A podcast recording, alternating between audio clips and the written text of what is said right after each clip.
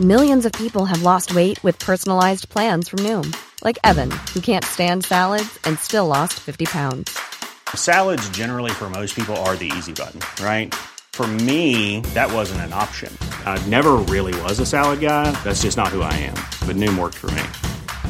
Get your personalized plan today at Noom.com. Real Noom user compensated to provide their story. In four weeks, the typical Noom user can expect to lose one to two pounds per week. Individual results may vary. This Mother's Day, celebrate the extraordinary women in your life with a heartfelt gift from Blue Nile. Whether it's for your mom, a mother figure, or yourself as a mom, find that perfect piece to express your love and appreciation. Explore Blue Nile's exquisite pearls and mesmerizing gemstones that she's sure to love. Enjoy fast shipping options like guaranteed free shipping and returns. Make this Mother's Day unforgettable with a piece from Blue Nile. Right now, get up to 50% off at BlueNile.com. That's BlueNile.com. Okie dokie. Let's go. This podcast is a Royfield Brown production. Find others on iTunes. All right. Yeah, I know. Hello, you two. This old Grey Whiskers here, out a walking with his dog. Now, I'd be a bit out of breath, so I hope you won't mind if I just a little bit of a dumpty, dumpty, dumpty, dum, dumpty, dumpty, doo dar, dumpty, dumpty, dumpty, dum, dumpty, diddle I do. Dumpty diddle I, dumpty diddle I, dumpty diddle I do. Dumpty, dumpty, dumpty, dum, dumpty diddle I do. That's about all I can manage now, apart from bar. Well done, Mr. Whiskers. Folks, this is Dum Dum, the show where the reality docudrama that is centered on Ambridge in the heart of the Midlands. I'm the hilarious impression that is Royfield Brown, and with me I have the wearisome outward actor that is... Lucy Freeman. And the last part of Tracy's new fellow folks is you. Now, this week's Dum Dum is a rather out of breath old grey whiskers. I believe he's down in Dorset or some somewhere, uh, which is somewhat apt because you know Borsetshire. Mm-hmm. Um, it's a corruption of Dorset, Dorsetshire. Did you Hmm. know that? no, I didn't. That, that's where that's where the name actually comes from. Yeah, yeah, yeah. Now, Lucy, if someone would like to send us in a dum dum, how can that be done? If you would like to sing us a Dumpty Dum or leave us a plot prediction, then call us on 0203 031 3105 or leave us a message on SpeakPipe. Uh, thanks to Cosmo for his podcast roundups, to Mike Hatton for his character counts, Shambridge for her voices, and to Derek Learn the Back Bedroom. Uh, Derek is finally sorting out his Christmas tree. He's up a ladder while Auntie Cardboard's twiddling his baubles. Is um doing the Christmas tree a big thing in the uh, Freeman household? Um, it is. The children have now taken it over, doing Mm. it themselves, which is quite nice. Because when they're little, they just go berserk and throw everything at it, and it's like it's only as high up as they can reach, and you know it's there's tinsel everywhere, and the whole thing looks appalling. But they kind of they really think about it now, and they really like doing it. It's nice. It's a nice tradition. What other traditions do you have? You know, Uh, stirring the Christmas pudding. We do do stir up Sunday. Mm. and um, Easter egg hunt. Even though they're now, even though they're now fourteen and sixteen, I still have to get up, or one of us does, and go out into the garden and hide Easter eggs all over the garden so they can find them. Awesome. What about you? Actually, um, I think we spectacularly only have one in the Brown household. This is my mum and dad's household, which is you have to see how long you can go on Christmas Day without even mentioning that there are presents underneath the tree. Oh, And that's just- sadomasochistic. and just see whose nerve breaks first. And this is really like a thing. I, I kid you not. So I think the worst it's ever been is like eight o'clock, you know, PM. We're not talking about AM, PM on uh, on on Christmas Day, and they'll be like, and invariably it's like the the youngest person who's in the house and says, "Look, uh, can we just open the presents now, please?" And mum will go, "Oh yes, let's go do that." That's cruel. I think that's It really, it really is cruel and unusual punishment. It really is, and it just gets worse and worse every year. But this year, because um, Noah, Ella, and Maisha are all, all coming, I'm sure, sure, sure, um, it won't be so late this year. But anyway, uh, more talk about Christmas. Christmas traditions and giving thanks and all manner of other things um, after I say this. On this week's episode, we hear views from Old Grey Whiskers. Well, no, we don't, because we've already heard that. We, and it was his dum dum, so let's scratch that. Uh, Mr. Whiskers, you've had your time. Uh, my Vicky in Sri Lanka, sometimes of Kenya. Uh, Andrew, Young Keith, Claire Witherspoon, Jan. Mm, there is no Jan. That's a that's a different podcast. Jan, thank you for your call for Map Corner. Emily, and Glyn. but first, folks, before uh, the caller inners, uh, of course, top of the shop, it's our Juicy Loose and a week in Ambridge.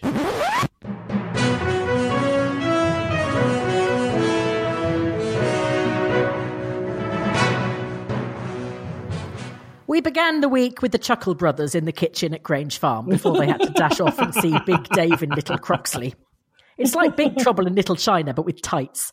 Obviously, Big Dave has got two elf costumes going begging, designed for two middle aged men. Of course, he has. Listening to Ed and William trying to cook and behaving like a couple of children, joshing each other, made me incredibly uncomfortable. I mean, I am all for having a pop at men. I love it. I cannot get enough of it. But can we please stop this hilarity about ham fisted men being completely unable to cook? The mixture is too runny. Let's add some more liquid to it. If this was Henry and Jack making it, I would have understood. But these are two men in their mid 30s. And I know Clarrie's infantilizer, but for the love of God. First of all, we had Tony panicking about cooking Sunday lunch or whatever it was when Pat was forcing herself on the homeless. And now Pinky and Perky are struggling to work out how to open an oven door. And yet, we're allowed Ian because A, gay, and B, professional chef, man's job, etc. Normal everyday cooking, woman's work. I shall now clamber down, fold up my small soapbox, and proceed. Except I won't just yet because I want to point something else out. For decades in Ambridge, the women, because they are the ones who do the cooking, have referred to cakes and biscuits as cakes and biscuits. Oh, that's a lovely lemon drizzle cake, Jill, and what horrible biscuits you've made, Auntie Cardboard, etc., etc. But now, now they are bakes. You know where this came from? The bloody great British bloody bake off. I will not have Paul Hollywood infesting Ambridge. Shoo! Get out! Cakes and biscuits and mince pies are cakes and biscuits and mince pies. Thank you. right. Mm. Helen jumped Lee, which is the first interesting thing she's done since she went for Rob Art with the bread knife. Lee is under the impression he's in love with her, which implies he's had rather more bangs on the head in kung fu than anyone realised. However, she seems happy, and it stopped her twatting on about cheese temporarily, so what's not to like? Meanwhile, back at Bridge Farm, things on the romantic front were not quite so rosy for Pat and Tony. It was their anniversary. Pat had bought Tony a flying jacket, of all entirely unsuitable things, and one of those scarves like Russ Abbott used to wear that sticks out behind him on its own. Tony had bought Pat a half used pot of chrome cleaner and some beef casserole in a Tupperware box. Oh, naughty Tony. Naughty, naughty Tony. He mm. started with the fibs too, telling Pat that he'd been with the men up the garage rather than getting his mouth around Joy's dumplings. Joy said, Us midget lovers have to stick together, which I was surprised at as I'd never thought of Tony as a particularly small man, but she knows best.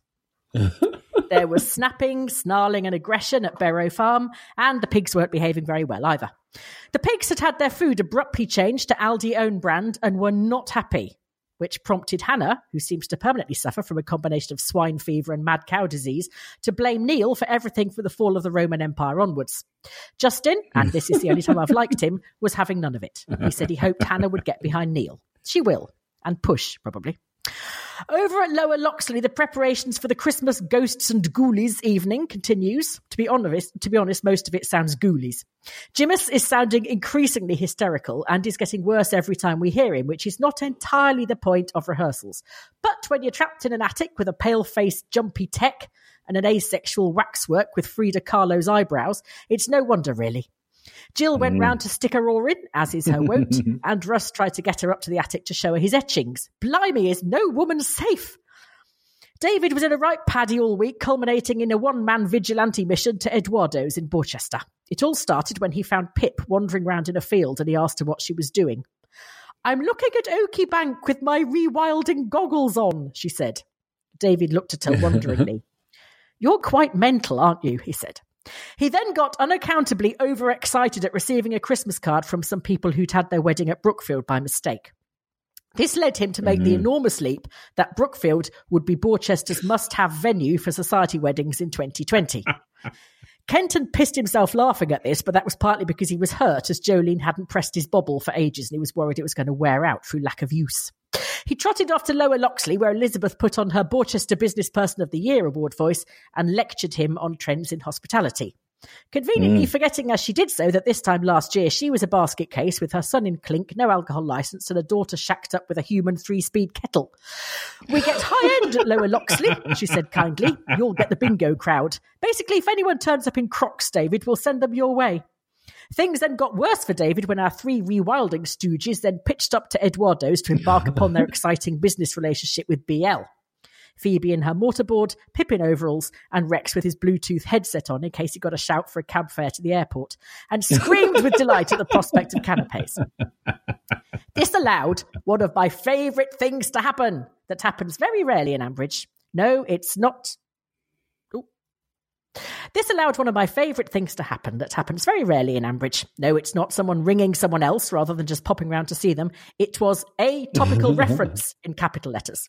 It always mm. occurs when there is a big thing that has happened, and the writers have to refer to it, but in the most bizarrely loose way possible. On this occasion, the big thing was the election. I suspect they recorded three versions. The one we got was Justin saying to Martin Gibson, Well, that was a decisive win, re Johnson. If we'd have had a hung parliament, Justin would have said, Well, it's going to take a lot of negotiation, so we'll have to see what happens. And if Corbyn had won, well, if Corbyn had won, BL would not have been in Eduardo's. They'd all have been at home Googling how to get Dubai citizenship. Anyway, back to Eduardo's. Unsurprisingly, the nasty, nasty men from BL behave like nasty, nasty men, and our three heroes, like the inexperienced and yet strangely arrogant idiots they are, all signed the contract without anyone, you know, legal, adult, checking it. And surprise, surprise, they've basically given BL the right to withdraw any of their vital organs for any purpose at any time. And then, five minutes after the nick of time, David Archer, Sloane Ranger, turned up, and to steal a line off Not Nine O'Clock News, re-wild, he was re-furious. we all enjoy well done. That's quite good. Thank you very much. Uh, thank you. I'm here all week. We all enjoy a little glimpse into the intimate lives of our favourite characters, and we always suspected that Linda's shepherd hut was used by Linda for more than gazing out at the wildlife. And we were right, as we now know that Linda and Robert sleep a la Terry and June, viz., in separate beds, mm. the little bedside table in between. After his shattering experience with Jimus dressed up as an old lady and Frida Kahlo in the attic, Robert was all for pushing to beds together for what he termed magic time. Look, Linda, it's magic. That's not a rabbit, Robert, and I saw where you got it from. But Lindy Bottom was having none of it, having presumably enjoyed a good session in the shepherd's hut beforehand with Moby Dick. And we honestly thought that was a book. it is understandable that Linda was in need of a good night's sleep, though when you consider that her sole job at Grey Gables at the moment seems to be keeping Tracy out of trouble. One of the best ways of keeping out of trouble, Tracy, is never, ever to go out with an actor. Any actor, successful or failing. Trust me. If they're doing well, they're unbearable, and if they're doing badly, they're worse. All those voices may sound fun now, but they won't be so fun at 6:45 on a Sunday morning when they've woken up wanting you to check if they sound more cork than Kilkenny. Give it up. Roman sounds like an absolute knob. However, he may have a saving grace, namely that as he doesn't live in Ambridge, there's a fighting chance he might, at the very least, be able to bloody cook. The end. Really enjoyed it this week, Liz. I really did. Were you surprised about the, the Snellses not sharing well, a Betty Buys? I well, was. yes, because if you remember, just about two weeks ago, mm. I said I can imagine them. Get, yeah, get, you know, like having knives. a passionate. Yes, I know. Yeah, well, I didn't. I didn't quite go that far, no. but I could imagine them. You know, having mm. some, you know, mutually enjoyable um, magic time, yes. pumps. Yeah. Mm. And then, like, yeah, it was like a scene from a 1970s sitcom. Oh, yeah. What do you mean, yeah? Separate beds. It's like the two Ronnies or whatever. Well, actually, very upset. That whole omnibus was like an episode from a mm. 1970s sitcom. We had the hilarity of two grown men unable to, you know, this mixture is too runny. Let's add some more brandy to it. Mm. You know, it was just going for laughs. Sorry, I'm sucking on a fisherman's friend, ladies and gentlemen. So excuse my voice. Um, there were, there, you know, there was um, kind of. It was like reaching for laugh lines in a very Mrs. Brown's Boys sort of way, uh, and that was just daft, you know. And now, and now, oh, Will and Ed are, you know, calling each other bro and mate and da da da da da. When you know, for the last sort of four years, they've been literally at each other's throats most of the time. Um, and now all of a sudden, they're because they're back at home, they're just acting like absolute spanners. You know, oh, we look the moustaches look like Mexican. No, the the holly leaves look like Mexican moustaches, and you know, and then Ca- uh, Clarrie and um, uh, Clarrie and um, Emma getting a bit tiddly in the kitchen on the, you know, on the Baileys, and although I quite I like that though. that, Exactly. but it, that but was it nice. was all just very 1970s. Tony, you know, Hmm. giving, giving Joyce Cromer rub up. It was like carry on up the am, you know. I don't know. that that's one of the best ones, isn't it? Carrying up the Khyber. Hmm. Great film. Great film. My favourite line from that is when they're watching polo, and she says, "Oh, he did not half, he did not half whack that one, did he not?" Joan Sims. Anyway, sorry, carry on. No, listen, from start to end, that film is an utter triumph. You know, I- it literally is the best. Anyone for tiffing, you know, all the way through. Oh, I see. He did not half crack that one, did he not? Dearest, if you can't express yourself in more elegant terms, kindly shut your kegel. You'll be pleased to know I have copious amounts of notes, uh, but we also have copious amounts Copious of amounts of calls, yes. So I will forgo the notes and do a bit of this instead.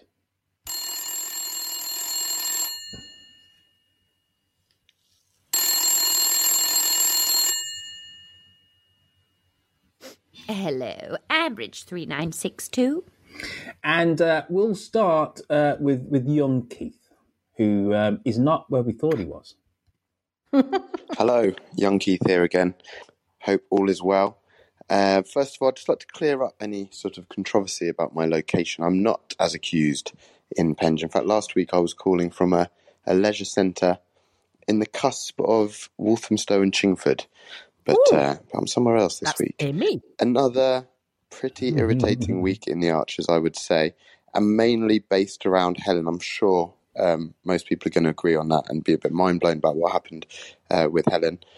First thing that she did, which irritated me, is when she said that uh, Thingy had gone all out on the wrapping for for uh, Roy's present, which I thought, how good can that wrapping be? Must have been fantastic. uh, but I was cringing. I was cringing at my radio when um, when she sort of started talking dirty to Lee, going, "Oh, you like that, don't you?" And I thought, God, get a grip, you two, in the bloody shopping mall. And I just thought, how bad can Leanne have been that he's going, "Oh, it's not like it is with you." I'm thinking, God, what the hell were you up to, Leanne? Must have been bloody bleak. Um, and he's in love with her, which shocks me as well. Didn't I'm, I, I, I I know I wasn't really listening during that period very attentively, but didn't they go on one date, which failed? How like he's got all these memories of like how amazing they were together, but and he loves her based on a couple of kung fu classes and uh, and uh, a dinner around his.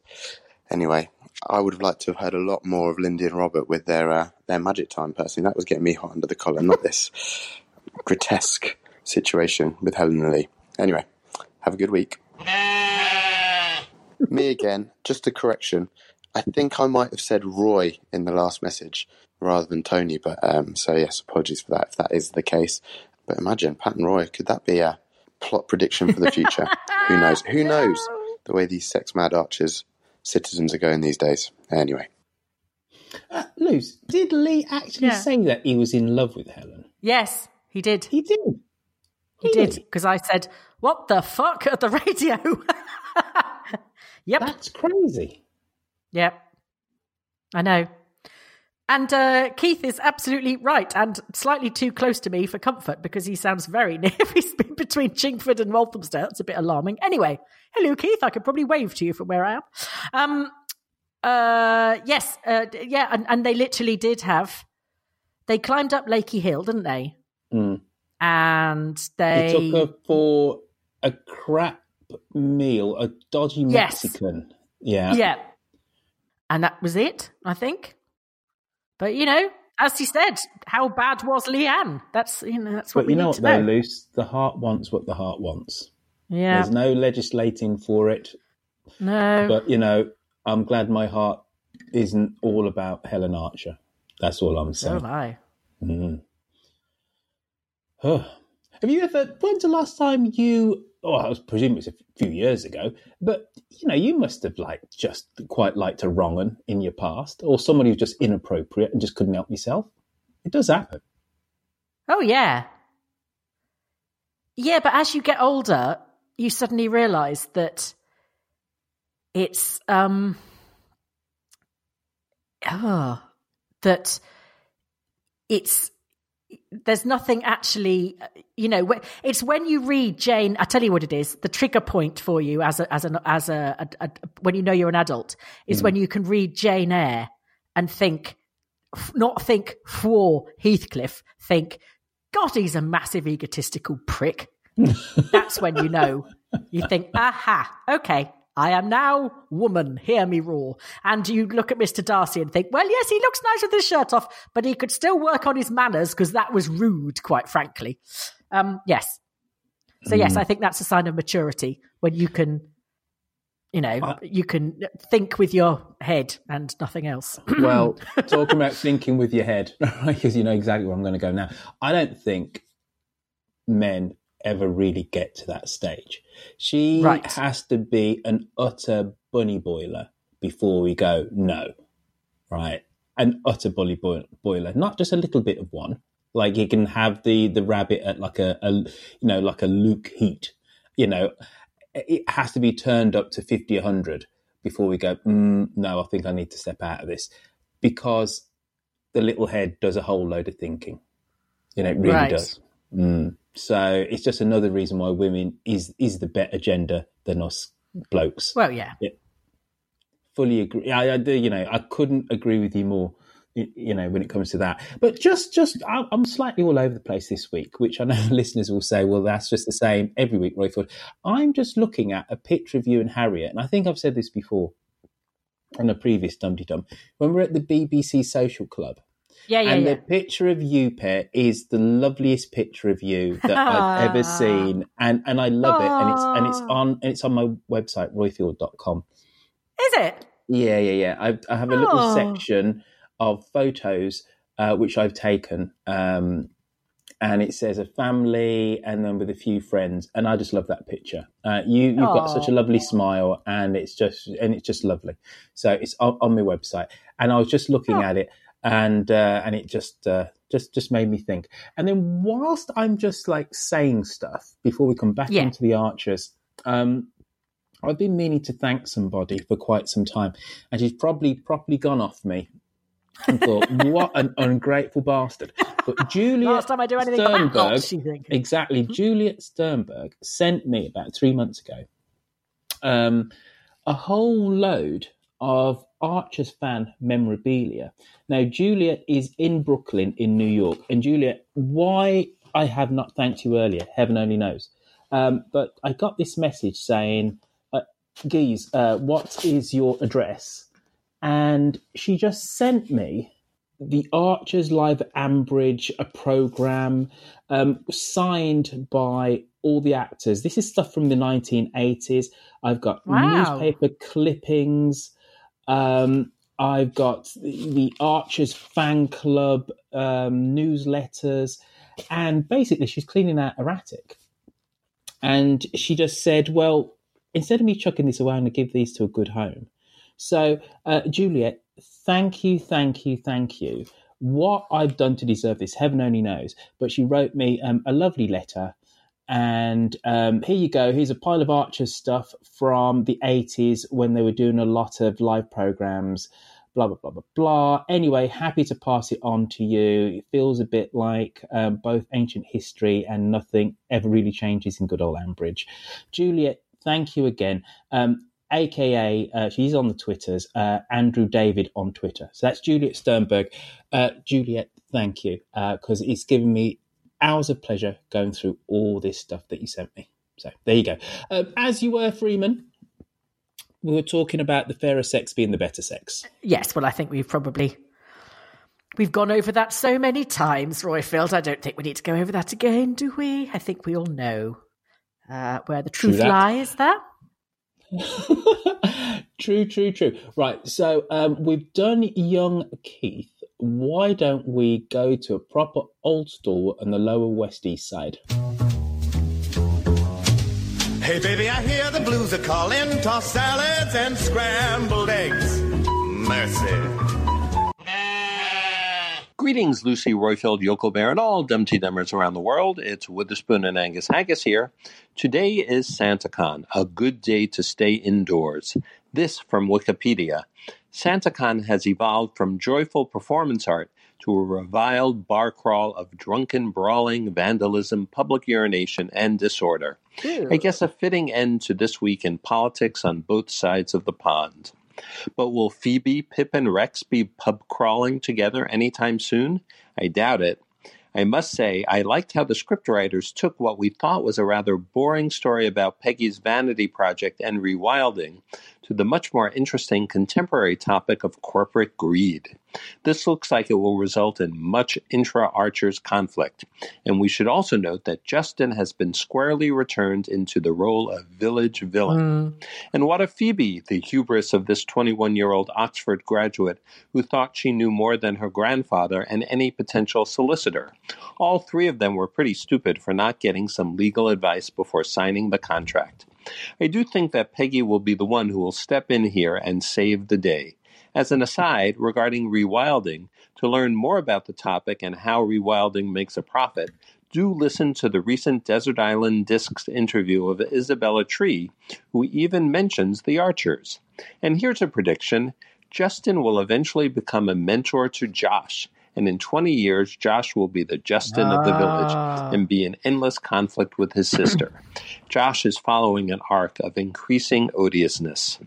Finally, despite his faux pas last week, I welcome new caller inner Merlin. As I work in New Jersey, I wonder where you are in the Garden State. I look forward to meeting you at a Norwood Dumpty Dum meetup and talk to everyone real soon. Oh, bye. He bowed out without saying goodbye. He did. Mm. That's a very good call. I was wondering about that when um uh um Ruth well I'm having a I'm having a senile day today. I keep just forgetting names. Um when Ruth was uh talking to Josh and said, "Did you not feel guilty at all?" and he just said, "No." I don't know why everyone's making such a fuss. And he sounded just like Justin when Lilian's saying to him, Don't you understand, Justin, that you've with messing around with this abattoir thing, you've upset my family. And he just says, No, it's fine. You know, and it was so similar. And um, yes, I could completely. Uh, you know what? It, it is similar, but but for me, it's different because Justin knows but doesn't care. Josh just doesn't get it at all. So I think there is a gradation of, of difference, uh, a gradation or two of difference there. But I, I'm fundamentally on board with this, so don't think that I'm naysaying it, as you were. I can't remember what it was, but I probably completely agreed with whatever else uh, Witherspoon said. Yes. and and, it, and it is, it's good to hear you uh, back on the show, sir, because you haven't been on for a little while, and that's been my fault because um, he has sent um, a couple of messages, and through sheer incompetence at my end, I forgot to put them on the show. So uh, sorry about the Mr. Mr. Oh, Spoon, sorry about but you, that. you is back on. Uh, now we go over to Sri Lanka and Mar Vicky Cole. Hi, everybody. It's Vicky in Sri Lanka. I hope this call will come in just about in time to make the show. Thanks for all the good wishes about my poor old heart and pacemaker. I am doing very well, um, and it's all going in the right direction. So thank you. So a couple of things. More annoying little twerpery. I already thought Freddie was a really annoying little twerp, but now Phoebe as well. Oh Mhm. dear, what prats the pair of them. Um, but it's quite interesting. I don't know how this is going to play out with the rewilding and all sorts of feuds lining up. David and Justin and um, uh, Phoebe and Pip, I suspect. So don't know how that's going to play out. But um, anyway, maybe that's setting the scene for some good storylines down the years. Ancient family feuding, hurrah! Um, but really, I wanted to say I, I have a slightly anxiety-inducing plot prediction, which is I think that Tony and Joy are going to sort of bumble along together and Tony is going to just be kind and well meaning and bumbling because that's what he does. And Joy is going to misinterpret this. And then I think there's going to be a sort of scene where she declares herself and he's going to be horrified and taken aback and he'll reject her as well. And then I don't know what will happen with Joy, maybe a failed suicide attempt. And then the whole village will realize that they needed to be nicer to her. I don't know. But Tony bumbles along, doesn't he? Um, I don't think he should have lied to Pat about No. where he was. No. But again, we shall see. Lots of love to everybody. Bye now. That's bleak, Vicky. Blimey. Mm.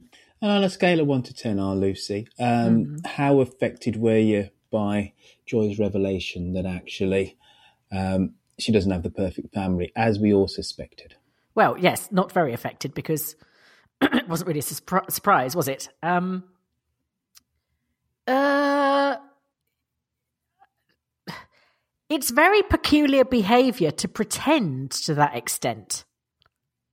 I mean, you just say, "Oh, my yeah, my my daughter is um yeah, we just she's just very very busy." It's not. It's not. It's not. It's not.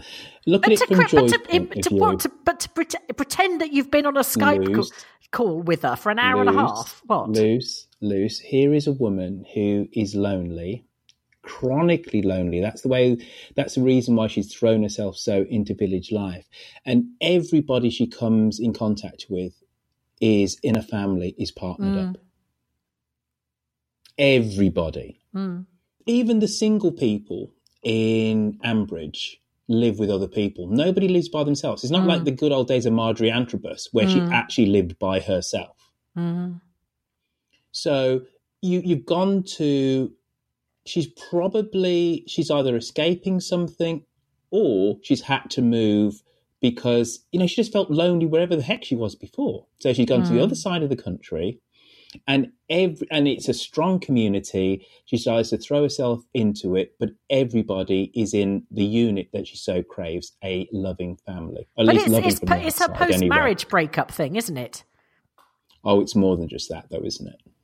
Well, yeah, but It's the only reason. It's the only reason why we why we're spending so, so long on it.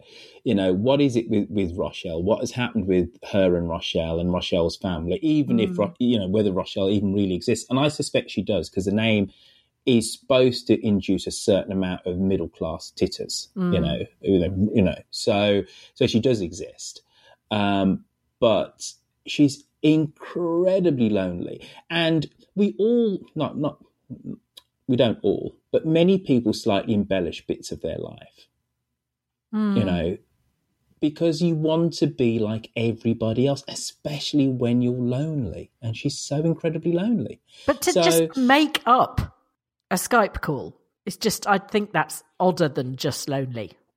I well, think she that's a doesn't want bit to admit demented. she doesn't she doesn't want to admit that she's watching the chase by herself every day. But she didn't need to say anything. She said, "Oh, hello, Tony. I've just come off having a Skype chat with for an hour and a half with Rochelle. I'm going to have the house full this Christmas. Why? Why would you do that when it's blatantly going to be Who am I doing incredibly?" show with Lucy Freeman or with Shambridges. You are so good at accents, you know. You are so good. What What would be the point of? Of doing of setting that up when when She on Christmas inadequate. Eve She people go inadequate. so when are they arriving then and then she says they're not She feels she's inadequate. But She if you were going to lie like that, don't be. You've been too rational. You understand humanity and how people work and operate on a level far better than well, if me. I was her, I'd say to everybody, "I'm going to Rochelle's," and I would book myself into a spa hotel and spend the entire time in the jacuzzi with a bottle of champagne and not come out again till the day after Boxing Day. I think, Lucy, that you know, loneliness, social isolation, when you are um, in the midst of a community and trying to, uh, you know, forge new links, uh, Mm. makes makes us do and say and project weird uh, things. And considering that we all we initially we thought she was going to be a one hit wonder. She came on at the ca- parish council meeting and then she disappeared, and we thought, okay, she's just going to be this weird one off character. Um, I've said this before, but you know, I'm very interested to see where this is going to go because uh, they're actually tackling something which they haven't done before. If it is fundamentally loneliness, isolation, and we're not talking about um, a senior citizen where we kind of half slightly expect it. You know, your partner has passed on, and maybe you don't have the mobility to be Mm. able to go out and do things. You know, Mm. she she's she has a she's a whole bundle of bundle of energy, maybe too much energy, and she wants to be everybody's friend, but she's doing it in a somewhat of a crass way because um, she feels incredibly lonely and isolated. And then, But it is they, they are a kind of a, a a, fork, aren't they, in the storyline? In that it can either go that way or it can go the mad crush on Tony way. Hmm. And I'm not Well, really sure yeah, it can do both convincingly, one or the other. Let's not wish that on her that she falls for Tony Arch because that'd be terrible. the world's most Uh. boring man, you know. Tony's there to display utter crushing normality. Crushing Yeah. normality. That's the reason why Tony's there. so you don't have a crush on him. Um, but if it can be dealt with in an interested and sympathetic way, if what we suspected is fundamentally loneliness, you know, I, Mm. I, I say bring it on because it is one of the silent epidemics of our age. And Mm. normally, loneliness is dealt with um, at the either end of the spectrum in that it's seniors Mm. and then it's teenagers, it, teenagers and Mm. young adults that we Mm. feel isolated or they feel isolated. Well, everyone else in between is looking after the teenagers and the seniors. That's why they haven't got time to be sodding lonely. True that. A certain amount of bitterness in, in your voice there, Freeman. but, but yeah, Because you- I've you all- spent this week mini cabbing my children here, there, and everywhere because the central line's been buggered up. So, mm. Well, Um, the- I reckon Joy should get on the tweet along. She'd love it. but you know what, though? Even that can be a somewhat of a chastening experience because everybody seems smarter, cleverer, and quicker than you. You got, you got to be careful, you know, which uh, platforms you, you jump onto. You know, that We'll go on Facebook, then everyone seems to be thick as pig shit on Facebook. Should be fine. Oh, you are dreadful, you know, Lucy. But Just but take photographs of things on Instagram. There you go. Fine. Talk about your lifestyle. But even then, you're falling into the trap. Then there are people who are better at Instagram than you. There are women who are looking better. Their bum is perkier. All this body dysmorphia, you know, it's not doesn't all come from Instagram, but it's rife on Instagram because you know, look at that Mm. person. Look at you know, look at the scene that they've just woken up to. Look at the meal Mm. they're just about to eat. Look Mm. how amazing she looks in her new outfit, etc., etc. You know, and people just feel inadequate and feel alone. It- Well, you should get it- off it then. Go and do something more interesting. All right, so we're off Facebook, we're off Instagram, uh, Twitter. We're not as clever and as quick. Uh, so what? What? What? Pe- what? What are you advocating that people end up doing, Lucy? How about go out and think about something other than yourself? Go and volunteer somewhere. Go and do something for someone else. Get your head out your own arse. That's what I say.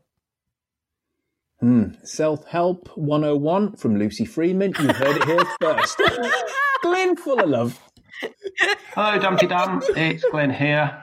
Um, I'm phoning in on Thursday, uh, election day. I have been to vote and I voted in the conventional way, putting a cross against candidate of my choice, rather than what I understand is the Lucy B. Freeman way, which is to draw a little picture of part of your anatomy against um, the candidate of your choice.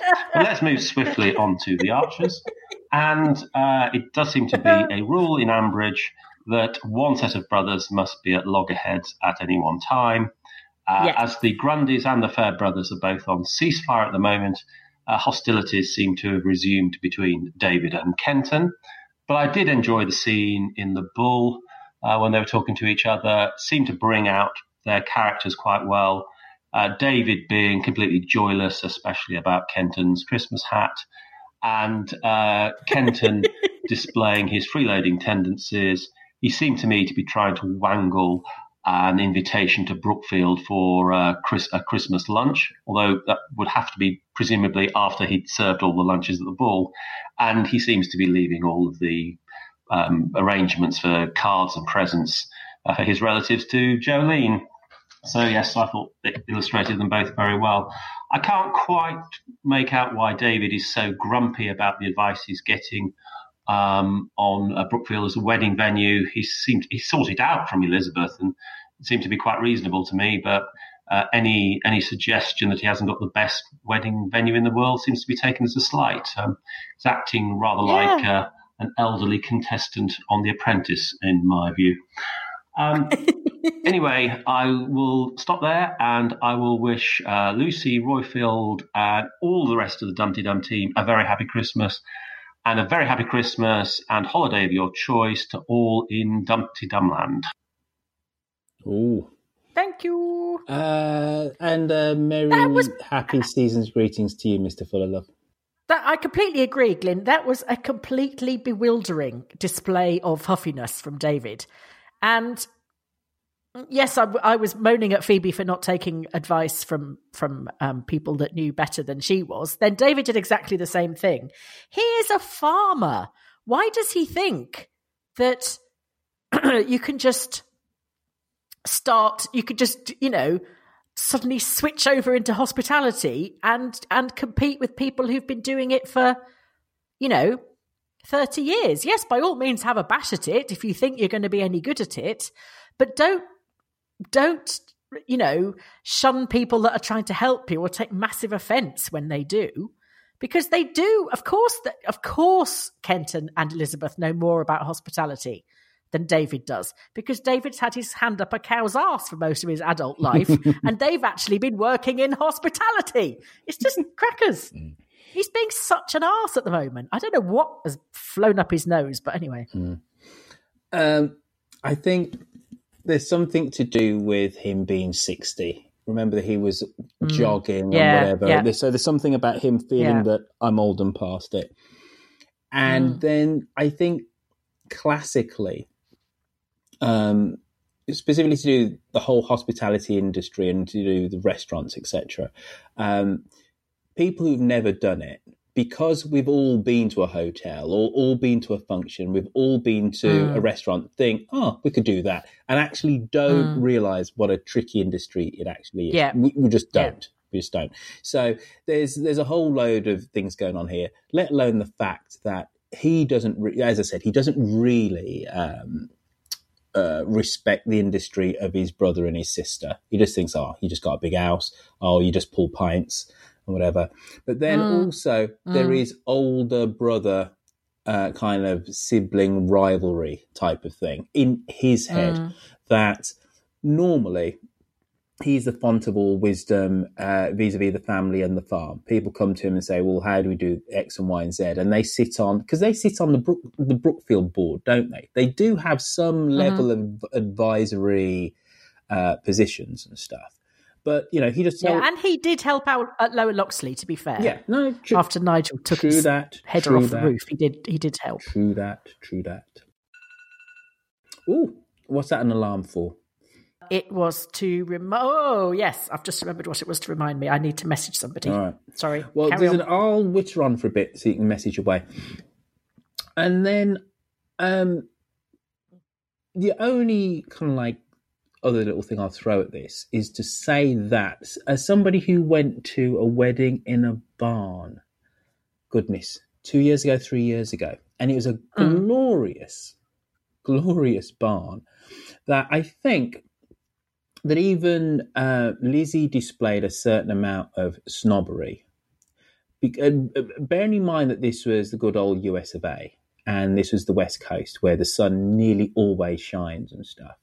Yeah. Uh, but the so the wedding took place outside the barn, and then we went in the barn, and that was not a low rent um, Mm. uh, event Mm. at all right? So there are barns and then there are barns. And this was a barn. And this was a, a historic old barn. But my God, when you went in the inside and stuff, it was so incredibly charming. And all the tables were just like immaculately laid out. This wasn't ramshackle at all. So to Mm. be fair, right, obviously there's a whole load of family intra dynamics going on here. But then Lu- uh, Lucy, Lizzie did display a certain amount of, well, you know, you know, we, we're the poshans, you know, we get the high end of the market. Maybe you can go for the sun readers type of thing. Though that was implied. And as I said, as somebody who's been to at least one, if not two barn weddings, oh my God, no.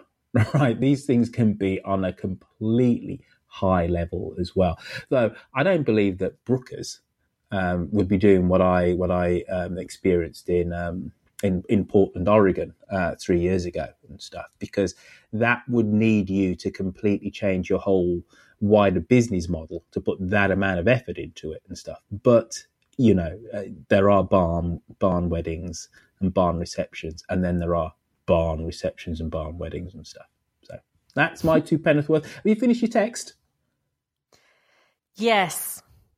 I bit no that well I will tell you what's going Hmm. on. Um I'm being hacked from every What? angle at the moment. Um so my uh bank account's been compromised, my Microsoft account's been hacked, my Twitter account was hacked, my everything's been hacked. So I am I've just had a message to say that they're trying my uh email account again. So I am um just uh, trying to um, sort that out. So sorry. Good heavens, Lucy. ah, never a dull sodding moment. uh, why don't you attend uh, to more important things whilst I'll do the button pressing and uh, try and fill in manfully. Here is our Emily. Hello, everybody. It's Emily calling. I was just phoning because I was listening to this week's Dumpty Dum and everyone was speaking about Paul Copley, who plays Leonard, and how much uh, everyone likes him. I actually met Paul a couple of years ago. He work, uh, worked on a project I did where I produced a film to help more veterans get into employment. And Paul came along, gave his time for free, was on the film, and he was just the nicest man, so genuine, um, just very, very kind and a total star. So, totally concur with everyone's um, opinions on him. And as a result, I think Leonard's um, a bit of a dude too. Um, another thing I just wanted to say that's been really, I'd almost say upsetting me over the last couple of weeks is Elizabeth. The way she is being with Russ and just, it's, oh, it's making my skin crawl. Um, she is so pathetic around him and thinks he's this wonderful man. And you know she becomes so weak and oh gosh what does russ think? And help me with with jim and you know um oh you've been amazing and you've had a tough year etc i think it's awful and it's almost almost a form of abuse towards Lily in a way because she should be there for Lily and she's not. Yeah. And I'm almost getting to the point where I have to turn it off because I find it so upsetting to listen to. Um, and just as on that note, why is Jim putting up with this? Are they paying him? I wouldn't. I would literally Mm. say, you know, Elizabeth's asked me to do this so she can get money for her um, lower, lower Loxley and people come see it. Just walk away. She is awful. Thanks. Bye. Mm. Uh, are you still uh, texting and trying to get your life sorted? Yeah, no, it's fine. Um, uh, doesn't Emily sound like a much, much, much more intelligent version of Lily herself? um, I completely agree. Totally, totally, totally agree. I find it really bizarre that Elizabeth seems to be chucking her daughter on. She's chucking her daughter under a bus and is actively prolonging a really unhealthy relationship with a wildly unsuitable man. Um, and all the support, all we're hearing, like I said last week, all we're hearing is her support for Russ. We're not hearing her saying to Lily, "How are you doing? Are you okay? Do you Have you, you know, how's the relationship going? Is there anything you want to talk about? And the closer Elizabeth bonds to Russ, even if they don't end up in the sack, that is going to make it harder and harder and harder for Lily to actually break away from Russ, even if that is what she desperately wants to do. Elizabeth could not be getting this more wrong. Mm. It's interesting how that you, you look at this from from the Elizabeth uh, from from that perspective, but for me, it kind of chimed with what I jokingly, after your monologue, um, I, I, said to you is that you know the heart wants what the heart wants and stuff. And have you ever been into a wrong one? And I can't understand Russ's attraction for Lily other than all right if you're into really young women and maybe she maybe that she you know a mother owns a pile just whatever but mm. I can't actually understand what he gets out of being with Lily. And other than Lily is lacking a father figure, I really can't understand what she gets from him. So the heart wants what the heart wants, uh, even though from the outside they seem incredibly ill matched. Uh, the whole Elizabeth thing is, is, is a whole another conversation, very obviously. And let's just say at its most charitable, she's just trying to keep her family together and still feels guilty about her breakdown and the fact that she relied upon Lily last year. So she's giving Lily a complete, not a wide berth regarding mm. her relationship with this dude. You know, if that, I'd like to think if that was my daughter, I'd be a little bit more uh, conscious of what's going on. However, yeah. there comes a point when you also say, this is my daughter, this is my child, but they're not a child and they have to uh, make whatever mistakes they're going to make. Uh, you, you, know, and uh, and form the relationships that they're going to form with people. Yeah. So, mm, I do think with me. one of the things. Sorry, this is a small, a small rant and I will say this, and then Ooh. I'll shut up because I think it might be a bit contentious. But one of the things that I find most dangerous and alarming and really, really sad is when you hear people talking about their teenagers. Mm-hmm. Being miserable, being lost, being confused, being badly behaved, maybe being whatever. Difficult, you know, they are, they're just difficult and they throw their hands up and say, Oh, well, what can I do? He's 16 next week. Oh, well, what can I do? She's 18 next week. Whatever. And you think you don't step away, you step closer. And that's kind of just rung in my head. I've seen so many instances of that happening and going so wrong and you think when it gets difficult, when they don't want you, that is the time when they need you. And that is when you need to step closer, not step away. And Elizabeth stepping away. And I don't like it. Mm. Well, obviously, uh, framed framed that way. Um, you and I are in in the trenches, aren't we? Because we both have. we are. uh, I have three teenagers. You have two. Um, yes and it's bracing, I'm definitely. It? it, is. Makes you feel alive, Lucy. and um, one of the beautiful things about having teenagers, though, is realizing that your relationship with your children is changing, that they are becoming fully formed human yeah. beings. And it can be a magical time. It's also a frustrating time. Don't get me wrong. I'm not going to be all oh, totally God, yeah. um, ridiculous about this. But I, it was lovely two two months ago. It wasn't the first conversation I had about sex with Ella, but I had a conversation about sex with Ella, and I think I said this to you. I think it was I think it was off mic. We ended up having the most wonderful of days, um, driving around in the car, going to um, a little old pub, and her talking to me and me being as honest as I can. And at one point I said, yeah. I am still your dad. I'm not yeah. your mate. Yes. Yeah. Right. Because he says, you're talking to me like you're, you're my friend. And yeah. I said, well, I am your friend, but I am your dad. you know? So yeah. they'll- don't they'll you forget it, you little miss. Yeah. but you know, I, I had to, I had to warn her. You know, she's sixteen, and she is, um, you know, she is boy crazy.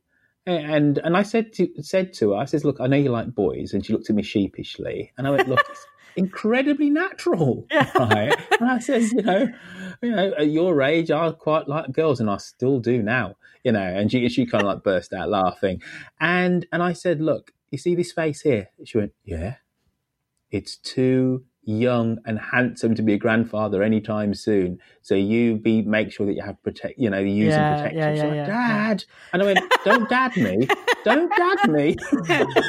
right.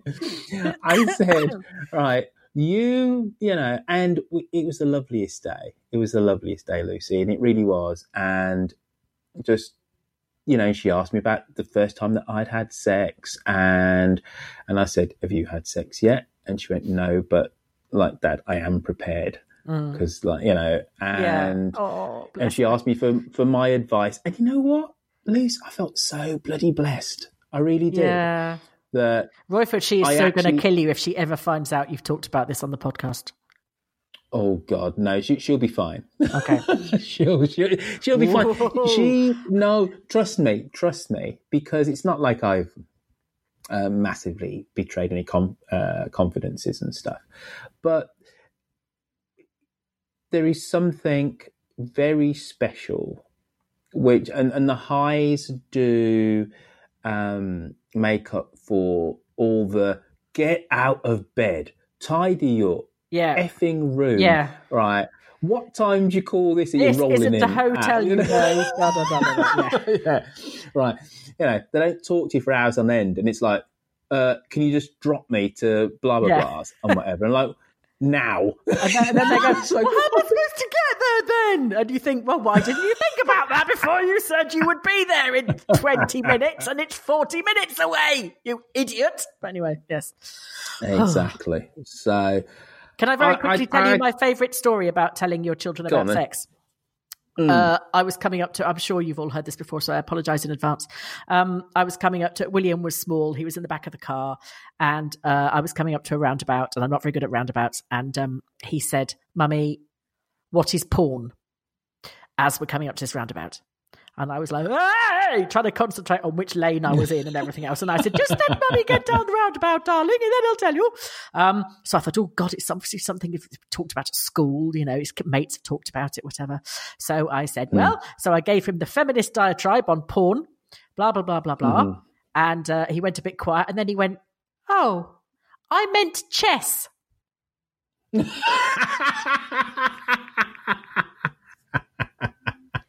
And Simon said, Well done! You have just opened up a whole area of the internet to him now that he didn't know was there. I said, I thought he meant anyway. yes, so there we go. Uh, so the moral of that is always check the context before you start answering a question that could enter you into a world of pain. Oy. Anyway, there we are. well, young men and porn. Yeah, that that that that's another conversation. Yep. You know, Old men and Mhm. porn, same thing. No, not at all, Luce. No, I know because the young ones You're think wrong. that that's how you do it. Mm. It, And it's it's rewiring their brains and their expectations and Rewilding all the prob.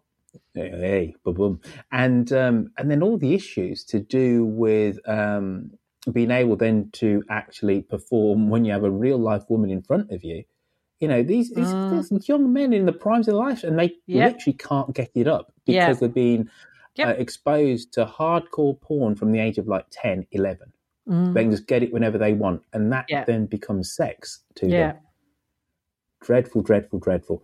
You know, it makes me hanker for the old days of Reader's Wives and Fiesta, Yeah. and, and you know, and that. And when you And when your you got science a- teacher in the, well, it was an English in the teacher. dirty magazine. oh, the good old Yeah. days when teaching staff would appear in pornography. Yes. yes. anyway, moving swiftly on. Uh, that was Emily, and uh, now it's our Claire, and she's from Clapham. Hi, Dumpty Dum. It's Claire from Clapham here. Firstly, thank you to everyone who's responded to my survey. I uh, had a great response in the first few days. I'm keeping the survey open for about another week or so. So if you've not had a chance to take part, then please do. Um, I wanted to talk about this week's Archers and reflect a bit about patriarchy and some of the dynamics that were going on uh, in relation to when David went blustering into the meeting on Friday to try and kind of intervene. I'd already tweeted earlier in the week about how David and Pip's relationship is just a bit creepy, a bit Yeah. over familiar. Yeah. If you didn't know they were father and daughter and you were listening for the first time, you might assume they were a married couple. Yeah. Something about something intimate about it that feels slightly inappropriate, which is very peculiar. So when he goes barging in to save his girl from the terrible tycoon, there's something about it that's about the expressions of power and the idea that he can control that situation. And by doing that, he's just denying her own autonomy. I mean, she wants to make a stupid decision, then, you know, she's a grown woman. In theory, she can do it. But the other thing was about how it was all very. It felt like kind of the alpha males of the village sort of fighting each other, and even Brian couldn't face Justin on this. So when, I don't know what he thought he was going to achieve by going to David about it. There's no way anyone is out alpha mailing the, uh, the Justin at the moment. um, and I was the whole time thinking, do you know what? Ruth would have handled this so much better.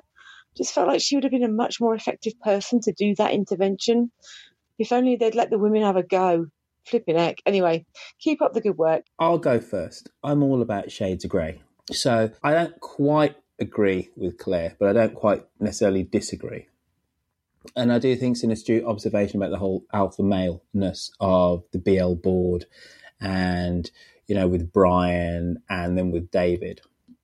I think that's an astute observation, which all the more reason why I said a few weeks ago, and I know Witherspoon said it, and um, I believe we have another call that's going to say the same thing again later on in the show, is that why the hell would three young people, young adults, with zero experience in purchasing land, uh, think they could go into an arrangement with the BL board, which cumulatively will have hundreds of years of experience, and think that they can come out with an equitable Mm. deal.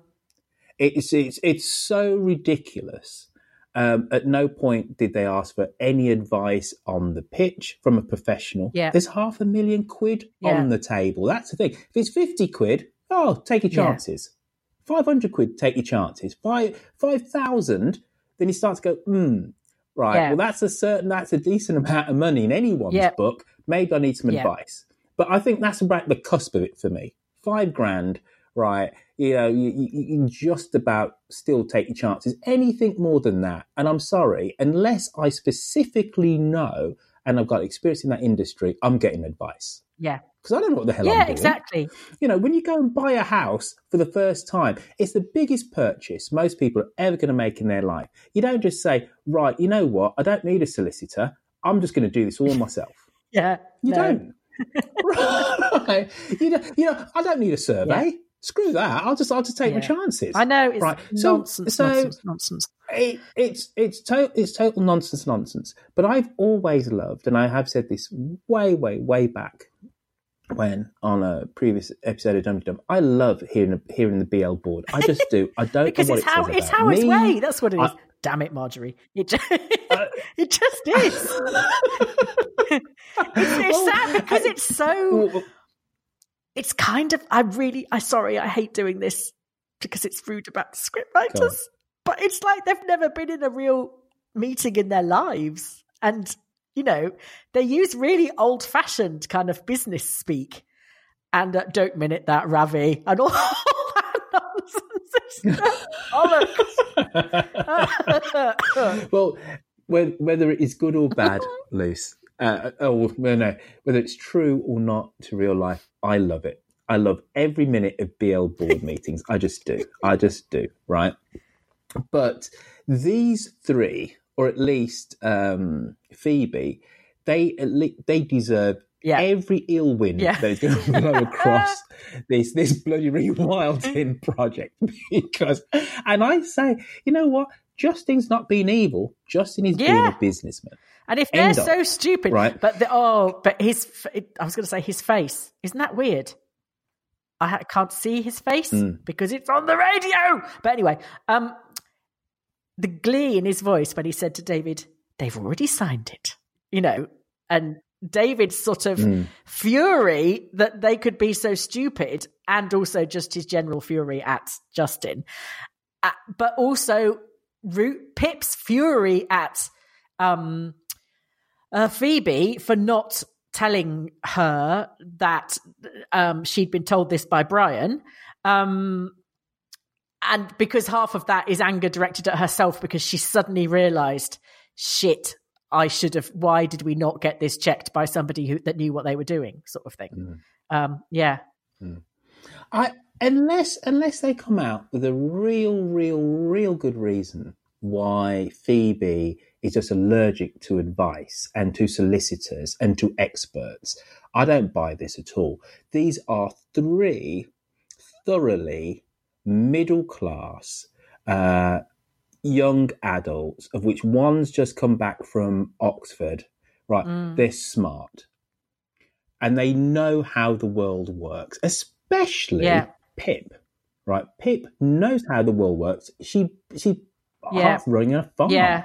she knows how the world works. If these were, and I can say this right, three urban Yeah. young Yeah. adults, right, who have just been thrust into an environment of which they don't know any of the characters. They don't know how the world of finance works. If these were three young black kids Mm. in their 20s from a council estate just to really rub home all the stereotypes and somebody just waved money in front of them and says sign here and you get you get this money or you get this land i'd buy it that they would just go oh my god i just need to Really? I think even they or would be suspicious and go, Yes, I would. No, no, no, no. Lucy. Oh, come on, Lucy. There, there- those types of um, people get shafted over, Yeah, whether that's it's in the Yeah, music yeah, yeah. industry and whatever. Nearly invariably, it's people of color or working class white folks. It is because they're just not used But to. yeah, that is um, absolutely- the you world have- of business, you you finance, said and contracts. Phoebe, um,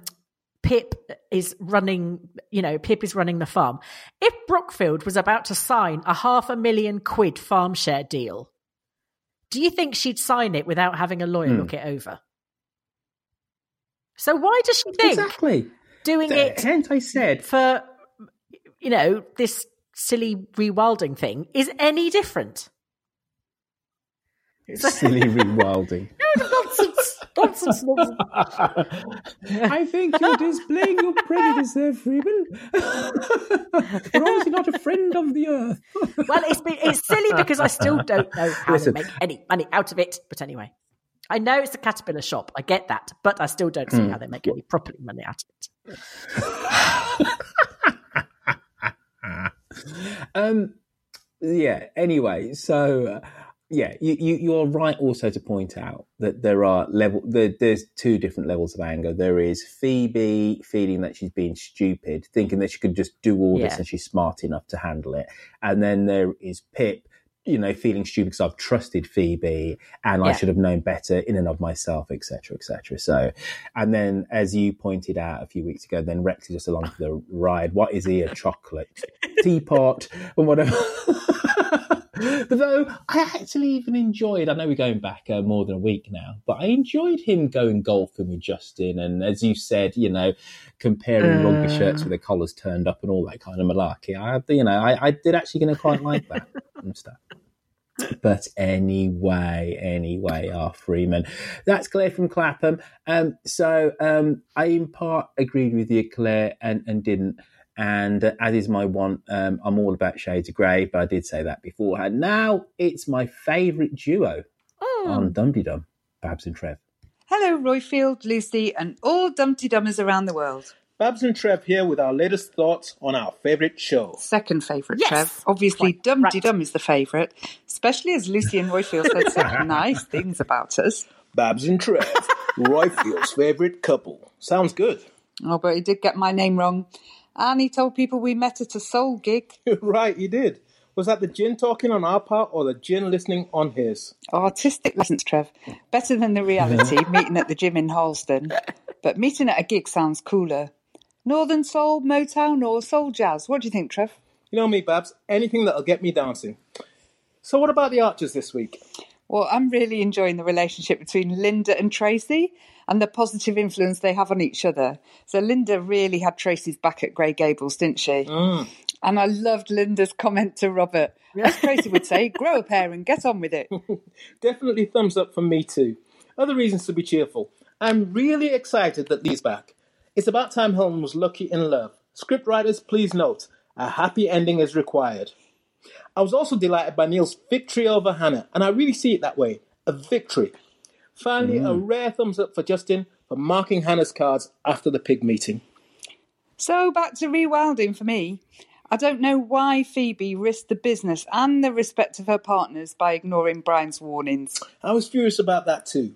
I've also put Tony in my bad books for forgetting how many years he's been wed, forgetting to buy Pat a present, and, oh yes, forgetting Yes. to mention to Pat why he came home late. Mm, it'll come back to bite him. But I am glad that we're starting to get a more rounded character in Joy. And I thought Tony's response to her disappointment and her obvious loneliness was really kind. Anyway, that's all from us. Keep up the good work, guys. Love and hugs to all. And Merry, Merry Christmas. Bye. Uh, Luce, uh, they're just getting better and better. I love them pair. Right. Yeah. And, and, and it was the gin on I my know. part. They're And actually, that was pre gin. When you told me that actually you'd met at the gym, that was pre gin. That's before we went to the gin vault. So that's completely on me. I just misremembered. So, so there you go. Do you think that Trev was just a little bit too long? Oh, he, and he forgot his anniversary and he forgot how many years he's been married. And then he, I- I was like, I know. Someone's in trouble, isn't he? Trev, what did you do? What did you do, Trevor? Yes, Trev. We need to know. He thinks you do protest way too much, dude. oh, but no, I, I, I do love them pair. And uh, yes, if I think if you know, just like you gave that self help advice 101, just like pull your finger out and just do it was basically. Yeah. Get over yourself. I think that if if you're in a relationship, folks, and you're maybe hit um, you know a rough patch and you need uh, to get wise counsel because you love your partner but you just hate them at that moment and you, you need to you, you, you need to swerve around that babs and trev are available right Yeah. they, they seem Yep. to have got it all down pat them pair Yeah. uh, so that's Babs and Trev. And uh, just whilst, whilst I'm here, Lucy, uh, jazz funk, Motown, or what was the other? There was a, there's another. Uh, anyway, jazz funk, Motown. Where are you? Motown. Really? hmm I spent most of the day listening to it, actually. I've just downloaded a shed load of it. Really? Yeah. Mm, oh, that Northern Soul. That was it. It's Jazz funk, Motown, Northern Soul. Thing is about Motown, though sonically I love it. It it doesn't have the textural variety, though, does it? Oh, give over. What are you on about? Oh come on! I'm just I'm I'm putting on my best Russ here. You know, I'm just trying to over intellectualize. Stroking your beard, are you? well, I tell you, what, I do need a shave actually. Oh, I, you know what? I've always wondered, Hmm. and I know the answer to this now. Why is it that beards grey faster than hair on your head? Have you noticed that? Well, my my beard is still luxuriantly dark. Thank you very much. Um, That's because you is young, though, Lucy. does it, and hopefully you it- don't have a beard. Roy. Roy, Hmm? does it go grey Hmm? everywhere? Yeah. Does it?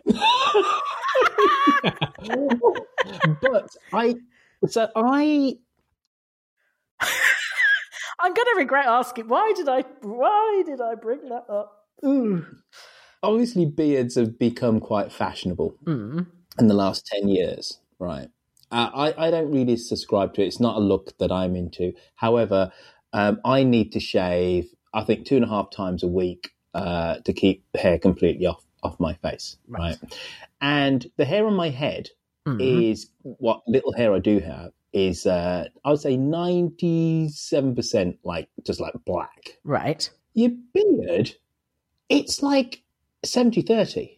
Really? And that 30 of white is just like, yeah, yeah, yeah, yeah. And and then you look at people, like football managers and all these football, you know, football managers as opposed to players. So it's people of a certain age. Yeah. So like in their 40s to early 50s and stuff. And their beards are always much more grayer Yeah. than the hair on their head. Anyway, it was it, it it'd been perplexing me for about a year. I finally took to Google yesterday, and the answer was so prosaic as to be quite boring as to the reason why this happens. But why? Do you know the No, reason? No, I don't know the reason. Because beard hair grows at a much faster rate than hair on your head, so it just exhausts the follicle. Oh. oh. Yeah. Because if you think about it, if you think about it, right, you'd think that the hair on your head, those follicles in terms of producing hair, have been around much longer than the hair on your chin. Right. But the hair just grows that much Ah. faster that it just gets exhausted. Yeah. Mm. Goodness me. I sat on the loo yesterday and Googled Roy that. I just thought you- I'd give you a full picture. Listeners, a full picture. do you know? Do you know what happens? We've got into a little routine now, which is. I cannot tell you how worrying I find it. That just before I say, "Right, are you ready?" He says, "Yep, yep, I'm all ready." I'm "Hang on, I'm just going to have a little tinkle." He says. Then I hear pad, pad, pad, pad, pad, pad, pad across the floor. Then I hear him having a wee because he's left the door open. Then I hear Niagara flush, and then pad, pad, pad, pad, pad, pad. Right, I'm all set now. He says. I have to Well, listen Lucy, to him weeing. If there was a union for podcasters, I would be joining it and I would be suing your ass off. But considering you've watched the Kominsky method, I would have thought you'd take keen interest to my flow to make sure that it's a, as a certain kind of volume because it means that I'm all healthy down below. I'm now a gentleman of a certain age, don't you? know? Mm. Just say. All right. Right. Well, I, t- I'm happy to take your word for it. I don't need the sound effects as proof. Okay? Mm.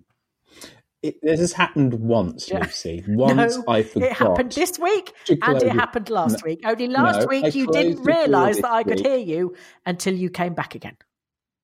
Out of 306 episodes, you're castigating me about something which happened. I've heard you twice. wee twice, which was twice too many. There. Yes. Andrew Horn now. Greetings, Earthlings. Andrew Horn here. I've uh, three points to make in the two minutes allotted. Um, David, why is he being such a plonker at the Yeah, moment? yeah. Why have the scriptwriters rewritten him this way? um, he's been charging around like a bear with a sore head. Uh, getting upset about the uh, the weddings, having those at Brookfield, when all the advice from his siblings seems to be saying, "Why not go into partnership with the bull? Uh, let them offer the alcohol, do it together." Um, just doesn't make sense. But worst was his storming round f- to um, uh, talk to the uh, stop them signing the contract with Borchester Land. Madness. How does he think he's not going to drop Brian in it? Yeah, as we found out 30 seconds Yeah. later when Yeah. Justin saw right Yep. through where the source of the information was. And how dare he go in and belittle his daughter like that, um, even if he felt strongly about it? Just storming in and just, it's just wrong. David, let's can we have the real David back, please. Um, the other two points, one's about the um, the rewilding gang. Quite frankly, they deserve everything they get if they won't even talk to a solicitor. They don't deserve the money. Um, and um, you know, it's just it's just beyond belief. Again, Phoebe, she'd have far more nous to her, having been through um, her her Oxford education and doing tutorials, standing up for herself. Um, just doesn't make sense. And the final quick point is about Tony's affair. Yes, he is having an affair. It's an affair with Madge, Madge the midget the car, not with Joy. It's Madge that's uh, firing him up. Anyway, looking forward to um, speaking to you next week with Yokel Bear. Till then, bye bye. Ah, oh, Andrew. Um, I actually hadn't heard that call. but my oh my did I didn't half agree with uh, fundamentally three quarters of that. So well done, Mr. H. Uh, you got anything to say there? Um, no, oh, well, only re- really to to say yes. uh, uh, so you another do after another no. th- another thing, as Andrew pointed out, was you know. Hmm. Brian had said categorically to David, I don't want this getting back to Justin. He had said categorically to Phoebe, if this comes out, I will get in massive trouble. Um, Phoebe had Hmm. decided not to tell anybody for mysterious reasons known only to herself. David just goes stonking in there, and it's blindingly obvious to everybody that it can only have come from the one person that wasn't there, i.e., Brian.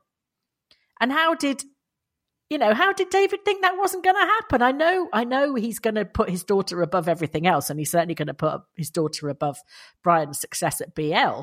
But the whole just the whole thing was just so heavy-handed and ridiculous and kind of um you know we have the boo hiss capitalists in one corner and the lovely naive rewilders in the other you know it's just daft really really daft True that. Uh, are we done? i think we are Have you got any emails? i have sorry i'm still frantically entering Mm. passwords for this that the other um what have i got i have hold on one second sorry i've got the wrong files open now yes now you know there was all that argy but not argy bargy there was all that information last week about guelph Oh yes. Well, Stephen B on the Flick app has told us all about it. Mm. And I'm going to read this quite quickly because there's a lot of it and there's a lot of funny words in it. So I'm hoping no one's going to notice my appalling pronunciation. Hmm. Guelph was established in 1827 and named after Welf, which was the family, the House of Welf, of which the House of Hanover, to which the then King George IV belonged, was a junior branch. But almost 700 years ago, Welf was the rallying cry of the supporters of the Dukes of Bavaria, the same House of Welf, during the 1140 siege of Weinsberg against the House of Hohenstaufen, whose own cry was Mhm. Waiblingen after one of their own castles. Then, when Frederick Barbarossa was campaigning in Italy, seeking to expand the power and reach of the Holy Roman Empire, his followers became known as Waiblingens, Italianized to Ghibellines, while the Lombard League, who supported the Holy See against the Empire, became known as Guelphs, Italianized to Guelfi or Guelphs. The factions existed until the end of the 15th century, by when the conflict between the papacy and the empire had more or less become obsolete. And he says, and that's more than anybody would have wanted to know. I thought it was very interesting, Stephen. I understood about one Uh, word in six, but it was very interesting. Can I just say, Hmm. right? OMG, OMG, OMG. I nailed it then. You said to me, let's just go back, right, last week. You said to me, huh, Guelph, that's a funny word. And I said it's going to be a corruption of Italian and German. Yes, you did. Mhm. Yeah. I You're a also clever boy, said- Royfield. Well done. Well, you know what? You know what? I've only just come back from a little conference in New York about history. History is my schnizzle loose. It Your really is. But like Wednesday, yeah. Okay. when, when Stephen posted this, I went, so I kind of just about nailed that. Well done, me. just saying. Just saying. Right. And he even got down Frederick Barbarossa, mentioned him, and uh, and uh, the factions of the Pope, the Italian states, Yes, etc., etc. So well You done, are me, a patting myself boy. on Yes. the back. On the back. Well done, me. Now, any other Yes, Jennifer? Corley, who says, I have been considering growing a pair, in inverted commas, and calling in, but after last week, I'm now scarred in case I get the format wrong and get blackballed. By the way, our, mem- our listeners are so bloody clever. By the way, the term blackball comes from the Jockey Club in Newmarket. Where Anisha is, members are literally given a small white ball and a black ball. A polished wooden box with a small hole in it, they still use it, is passed around and they would put a white or a black ball to vote on new members discreetly. One black ball in the box and you don't make the cut. As there's only you and Lucy voting, I don't think the anonymity of that system would work. Maybe just a Roman Emperor's thumb up or thumb down from Royfield. Oh my God, Jen, don't encourage him. I hope neither practice adopted. It's hard enough to call in and I would hope we all love anyone mad enough to enjoy the Archers. God bless us one and all, she says. Ironically, while we love the show, we generally have it in for most of the characters. For me, as for Merlin last week, it's Helen. How do I hate her? Let me count the ways. I was very interested in Royfield's analysis of her. I was pondering the same thing. I should identify with her. I've been through some of the same challenges. We should be rooting for her, yet I hate her guts. Why? I think it's her absolute lack of a sense of humour that she puts herself down but can't laugh at herself, and also that she is massively selfish, lacking in any true generosity of spirit. Kirsty is always there for her, but when she had a miscarriage, Helen was noticeably absent. She fought to get her kids back, but has never apologised to Henry for putting him through so many awful experiences and not getting him away from Rob much earlier. Nor has she sought professional help for him. She hurt Lee and will whinge about having done that, but won't take the next step and go and get professional help so she doesn't do it again. She also has to be rescued. She never sorts herself out. I am loving the effect Tracy's having on Linda, and I think Helen could only be saved by a big dollop of humanity and down to earthness. Perhaps Lee will be the one to do this, the poor sod. Have awful vision of them in matching shell suits jogging around the village. But it could be the making of her. I hope Leanne was a figment of Lee's imagination, or good old Helen has pinched yet another girl's bloke. Um, that's very true, actually. I, I hadn't, yes, it hadn't crossed my mind that um, she's a bit of a serial, uh, you know. Well, no, because when she was first going out with Lee, he was completely unattached, wasn't he? She Mhm. hasn't really nicked nicked him. And, and do we even know that Leanne actually really exists? We can't have the entire entire host of characters making up other characters. It's bad enough with us trying to keep up with the silent characters without the characters themselves inventing. You know, Rochelle's made up, Leanne's made up. It's madness. can't be doing with it. Mm, true. Oh, but I think we think that Rochelle exists. It's just that the relationship is not the, the happy, clappy one that she's tried to make Mm. out. Just saying. Anyway. Hmm. Uh, so that's the end of the emails, and that's the end of uh, History Corner. I quite like History Corner. What do you reckon, Liz? Well, it's better than Map Corner. I mean, I don't mean Map Corner, your Map Corner. I mean Map Corner on Dum Tee Dum. I like Map Corner I- where I- it's I supposed to be, completely. I knew- which is on Map Corner. And have you ever listened to an episode? No. But I'm So how do you know that you like it? Basically, what you say, what you're saying is you like it, just not on your podcast. yes, that's exactly It's not that you actually like the content. just like the removal of it. You and Andrew Horn Yes, me and Andrew Horn. got it in. We wa- we've waged a secret war on you, Royford. The only two dumdy dummers that disliked Map Corner. The only two. Horrible. I don't think You the only two. Everybody else loved it. Everybody. How many votes were there?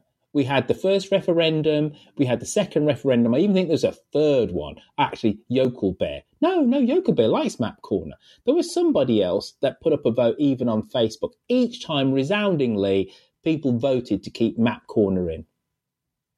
What? Anyway. I didn't understand what? any you of that. know what I'm saying is the truth. Andrew Horn put up a poll on on the Twitters about a year ago saying we need to get Oh, Map yes. Corner off of Dum Tee Dum. Right?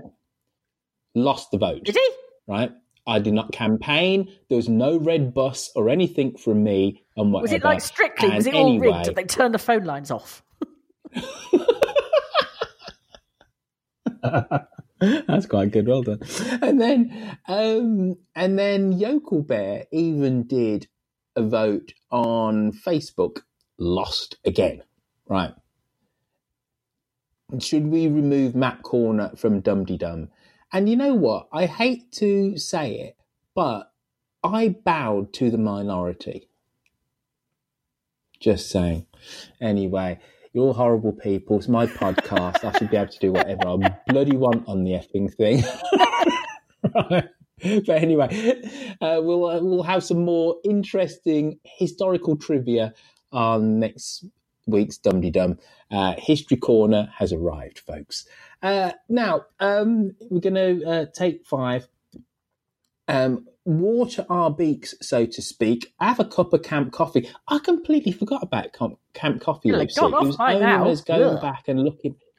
No, it's only when I was going back and looking at um, that Dum Dum Live, the first one that we Oh, ever yeah. did, and somebody brought along camp coffee and put it on the table. Mm. Was No. that you, or was that a listener? That's a I think it was a lovely listener. Just a lovely listener. Oh, thank you, lovely listener. Actually, wasn't it? Wasn't it Martin Greaves? It might have been. I've got a feeling it was. Whoever you were, if you're responsible for the Camp Coffee, which I saw in a photograph of uh, us doing Dum Dum Live at the BBC Social Club, please uh, identify yourself by uh, sending in an email or so, or a text or something or another so I can thank you properly because it was actually a lovely touch. And to go through those old photos because I'm doing my whole pitch on roifield.com, it was a, created a proper R moment for me and just goes to goes to prove what a lovely uh, set of listeners we actually do have and what a lovely community we've actually created and fostered over the last five years. So if you are that person, please uh, let me know and I'll make sure that when Andrew Horn and Yokel Bear do the show next week, they thank you because you need a thanking. Um, anyway, that's uh, that's basically me to say that uh, the next person that you'll hear won't be me, won't be Lucy, but it will be Mark Evenden, sometimes known as Yokel Bear.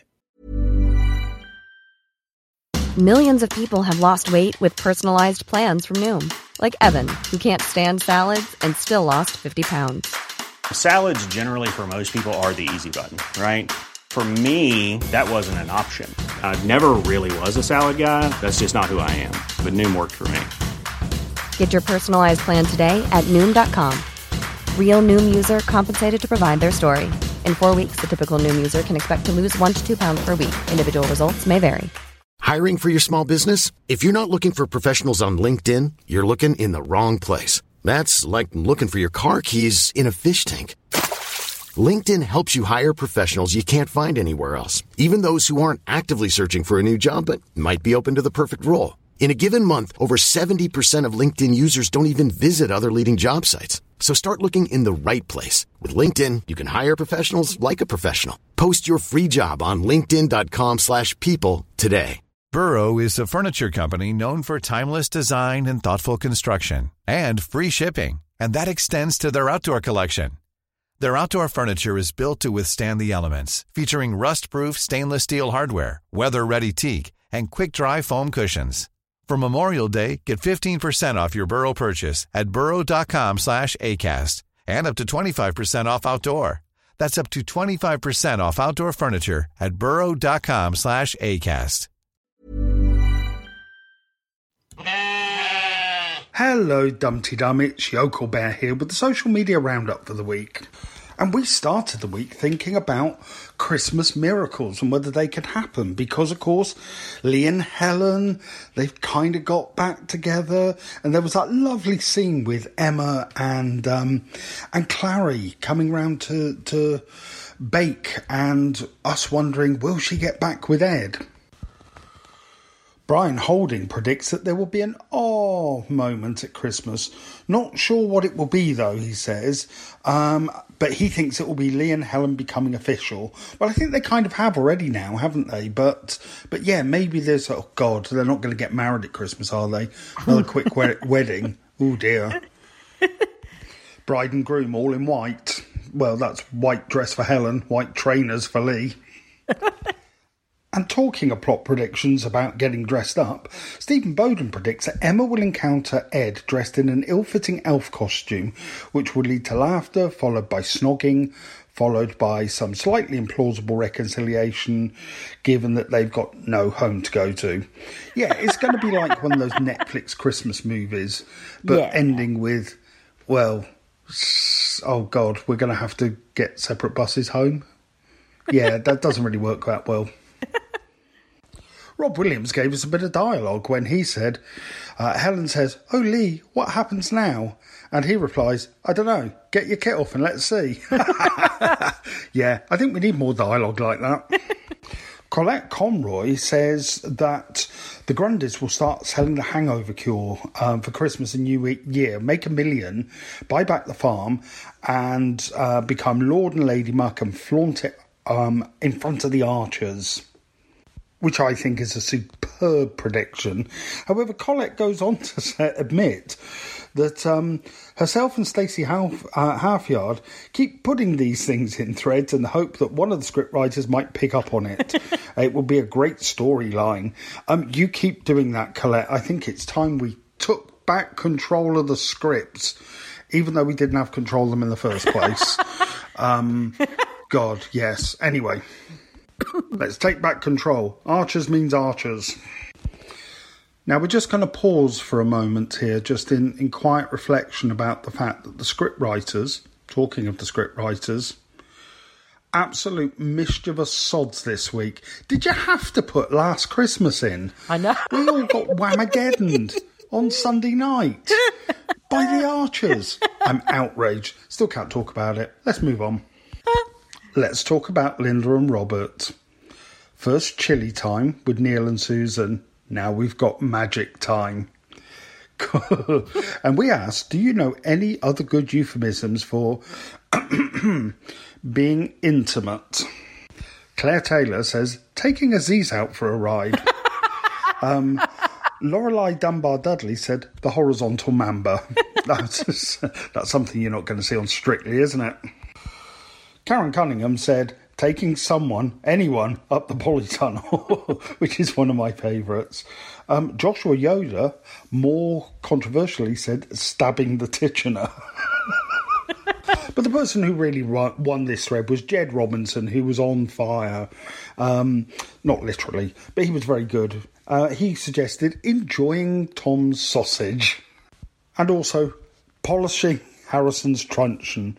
But Jed, you won by a mile with this one discharging Brian's effluent. Oh, God.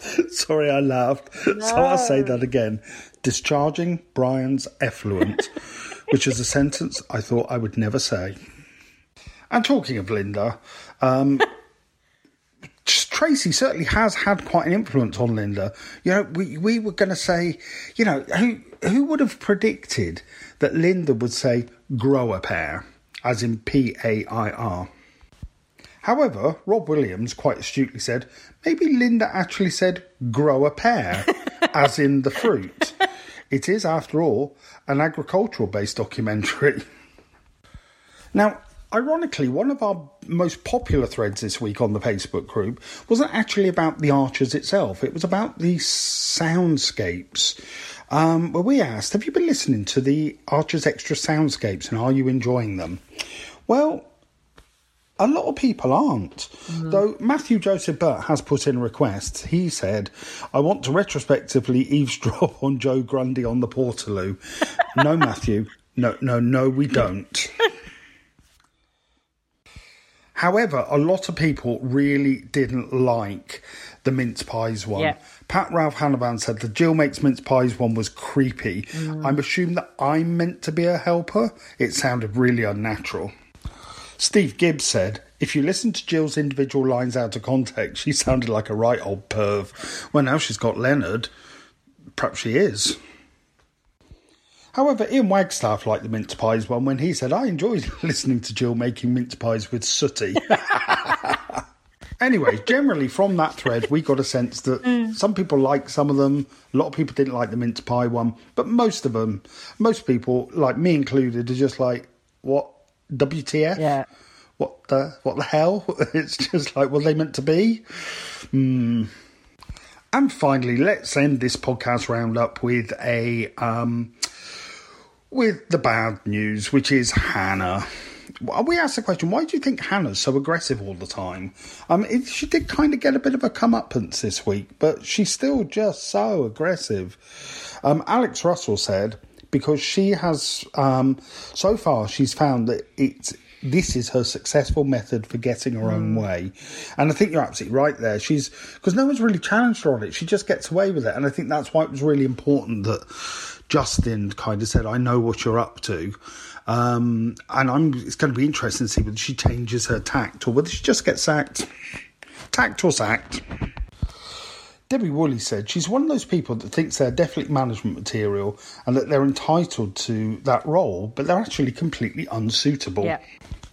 Joanna Powell said, with all that aggression, I'm starting to suspect Hannah of being the one who's biting the pig's tails. Yes. However, Betsy Jones put another interesting view when she said, because the writers and listeners don't approve of women who stand up for themselves. Um, yeah, I kind of agree with that, but I think she does it in such a a, a personal Yeah. aggressive way I think you know there's other there's other people who do stand up for themselves um, in the Archers. I mean, like lately, you know, we've had you know Elizabeth has kind of stood up for herself about the ghost story thing, and um, but I think Hannah just does it in such a personal way. She kind of personally targets people, um, but I don't know. But point taken. And finally, Heidi Griffith said, It's straight out of the apprentice boardroom. And it was a little bit. It was like that bit where they go back into the boardroom and the apprentice, they all have a big row, and then Alan Sugar points at one of them. So we'll have to see this week. Will it be a case of, Hannah, you're fired? Anyway, that's the social media roundup for the week, and uh, I will talk to you soon. Bye. Bye. Uh, Luce, uh, I, I, did say this before, say this to you before the start of the show, and, and I didn't realise that I put it in a typically Royfield cack-handed way when I said there was almost a mini drama before the start of the show because Mister Mister Yokel Bear had actually forgotten to do social media roundup. Well, he did it fairly quickly then, didn't he? Did a good job. He did. Pulled He it did. out of the bag. He did. Like he did. Like listeners wouldn't, wouldn't even know that like there were frantic messages between Australia, um, the east coast of America, the west coast of America, and Swindon as to what the hell was going on. You know, but he managed in the time it took me to get the calls, uh, to clip them, put them on Zencastr. That's what he did. An utterly professionally smooth job. So well done, Mr. Bear. Uh, Lucy, uh, do you want to hit us with some tweets of? Oh no, or some or some mirror headlines. Sorry, Mirror Sorry, headline: sorry, sorry. Uh, Percy Pig advent calendar sparks fury as there's nothing Percy about it. And um, uh, this was sent to me from uh, Jen uh, again, um, who we've just heard from uh, from a newspaper in West Clare. Naked man ran across seaside resort to granny's after being caught in bed with another man's fiance. Caught hears. that sounds a lot more interesting than my jury duty, I tell you. anyway, treats of the week. Eleanor Dentinell. Pat obviously does not let Tony polish his chrome at home anymore. No, I think you're right. Hinge Sandal. The thing is, Joy, people have busy lives these days. Also, you are incredibly annoying. um, John John 21. Tony. I know I'm usually slow on the uptake, Joy, but you appear to be naked under your driving gloves. Hashtag the archers. And Pajama Llama. Joy there, hoping to get a good buffing from Tony. God. De- Dietrich song. Um, Robert hears an old owl hooting, but Lindy Bottom tells him it's only Jill warming up for the next scene. Tweet of the week is from Paul Salotti, simply because it is the grumpiest tweet I've ever read and it just really made me laugh. I don't think I can bear it if this means we're going to have another extended Helen storyline. I've already had a bad enough week between a nasty cold and the election. Hashtag the archers. I just love that. I love it when listeners feel a sense of personal outrage about a storyline they don't want. True. I've got a cold. I hope we're not going to have a Helen storyline. Mm. Oh. Um, I'm just going to slightly go back to a comment that was at the end, towards the end of the social media roundup. And I forget the name of the uh, listener, but they said that because people don't like it when women stand up for themselves. And and I think that Mm. Mr. Bear did, um, handled it rather well. But that's not the case necessarily in the Archers. Do women, do a lot of the female characters still um, occupy stereotypical roles, uh, which you know, which which would have seen as de rigueur fifty years ago? Yes, there's lots of baking, and there's lots of women preparing meals. You know, full stop. Yes, that does happen. But Linda Snell is a woman who always stands up for herself. You know, she's not going to do anything Mm. she does not want to do but she has just about enough tact and grace that we don't, you know, that people don't go bullshy bitch. You just don't. There is something Mm. about Hannah. No. She's just not a particularly Yeah. nice uh, bit of work, and and I think we just have to just I recognise think because that. Go on. there is there are some people that say you know, everybody knows those people that say, "Well, I just believe in calling a spade a spade," Mm. and it's an excuse for just being bloody Mm. rude and not spending the time to think about how you're treating other people how you know what it's what would it be like to hear what i'm about to say? Not very nice. Okay then i won't say it. Um not bothering with that bit. Um there's those people who are intensely annoying. Um but hannah is a combination of those people but she's also devious if she can't get her way kind of the the proper way the the the by being aggressive then she starts becoming really unpleasant and manipulative Mm. and that's when she you know starts um uh talking about uh you know oh well you know what you know what neil's like blah blah blah blah blah. And that's when justin you know called her out on it and said i know what you're doing Yeah. um which was great. Um but she's i i dis, yeah i disagree i disagreed with that as well. I don't think the archers has a particular problem with women standing up for themselves. I think they have a particular problem with people who are i think we as an audience because we are privy to conversations that happen between every you know bet, be, sort of between people that you wouldn't if you were the person involved in the triangle you wouldn't know what's being said between the other two people then we it becomes we become very aware of any devious behavior and that's what we don't Mm. like True, true, true. Well done. Uh, eloquently put, as always. Now, Lucy, it's about that time we start to wrap up because I must admit, I was somewhat dreading this week's Dum Dum. I just thought, oh, Royfield. Why? I just thought, I'm just going to bring my flabby, typical grade C game to this, to you. And like, you always turn up, you know, uh, with your shiny, big, uh, you know, jag so to speak, ready to rum rum rum and go with it and stuff. And invariably, Jack. yes or Land Rover or whatever the heck, whatever the metal, Aston Martin, Yes. right? And I just turn up with with. Oh yes. I turn up with no with- no jaguar xjs that's what i'd like thank you very Yeah, much Well, there you go. And I turn up generally with my, with my mini metro, right? And and I, I really do. I really do. But I actually think that I've just about kept up with you this week. You know, I'll never be as funny as you, but I I think I've been a foil. Oh, shut up. Oh, sh- you shut your face yourself, right? I know my role. Button presser and the odd occasional historical forward slash uh, TV comment, and uh, and that's what makes our rather odd couple so so uh, endearing for the listeners. Uh, I am We were just talking about that off air, actually, listeners, in- that we are the odd couple. And we've decided that I am Walter Matthau and um, Royfield is definitely Jack Lemmon. You would be following me around with a duster, wouldn't you? Insisting I use coasters and things. Uh, that I love that. You know, I I love that film, but I just love. But they did a whole series of films, didn't they? Yeah, they they just like worked together Yeah. like for years, and it's just one of those things that just reminds me of my childhood. That if anything takes me back to being between the ages of when I had proper consciousness, so let's say like four to about fourteen, it's Jack Lemmon, Walter Matthau, Cary Grant. Uh, Kirk Douglas. It's all of the. It's like that 1950s, 60s, and stuff. It was just be continuously replayed on the BBC.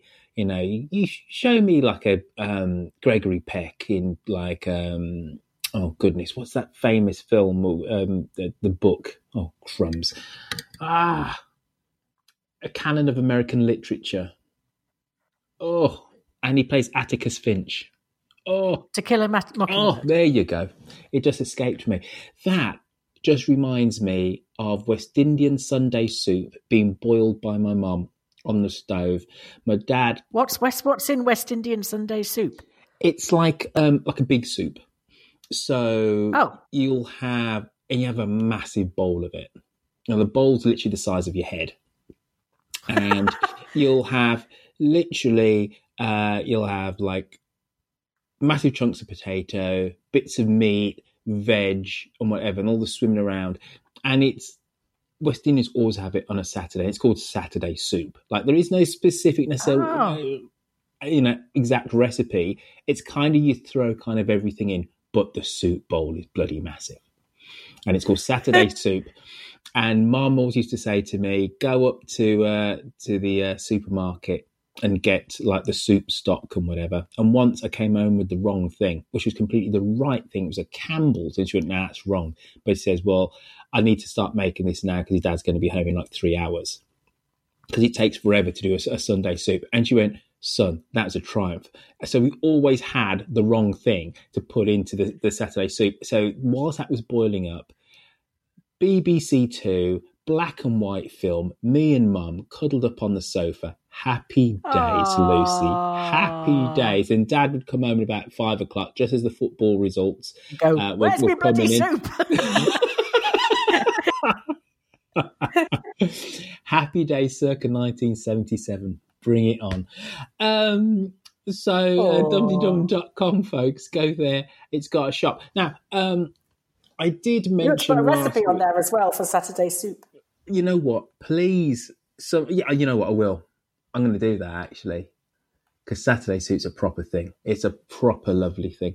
And I must admit, as a kid, I always went, "Ooh, Saturday suit, I really like it. Mm." And then you grow up, and you're like, oh, I love Saturday suit. but I want, I need a black and white movie to go with it. Though that's the thing. Um, www.com, folks, go there. It's got a shop. It's got awesome things. And thank you to people who have been purchasing Lucy, there's been a bit of an uptick, so there has Oh, uh, w- with uh, purchases because I think people are buying uh, presents for their loved ones and maybe for themselves for Christmas. So continue Or to do for that. people they, partic- they don't particularly like very much. Yeah, uh, your audio's gone funny again. Just saying. Oh.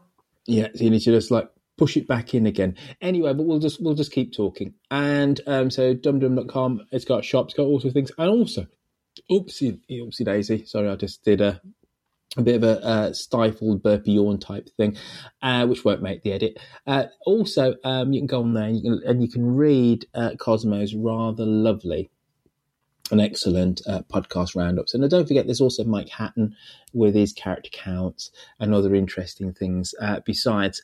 Um, I'll, I will try and throw some new content at dumteedum.com and maybe over the Christmas time I'll throw up, maybe throw up a quiz or something or other there. So you've got all the more reasons to go onto dumteedum.com. Well, and I uh, got your thing. asked today on the Mhm. Twitters if I would do a round robin letter from a member of the Archers, one of the Archers characters, Mm. which I'm happy to do. It will keep me out of mischief over the Christmas period. So if you've got you don't this, like it when you're bored, do you, Lucy? I don't know. If you've staggered through the past the, the, the podcast this far, Mm. then and you're still listening, God love you. Then um, uh, it, tweet me at Lucy V Freeman and say which Mm. character you'd like to hear from. You'd like to receive a round robin letter from, and we'll post it on the site. Or I'll see if I can persuade Harriet to read it in a voice, preferably the appropriate voice for the character. Otherwise, that'd be a bit pointless. Anyway.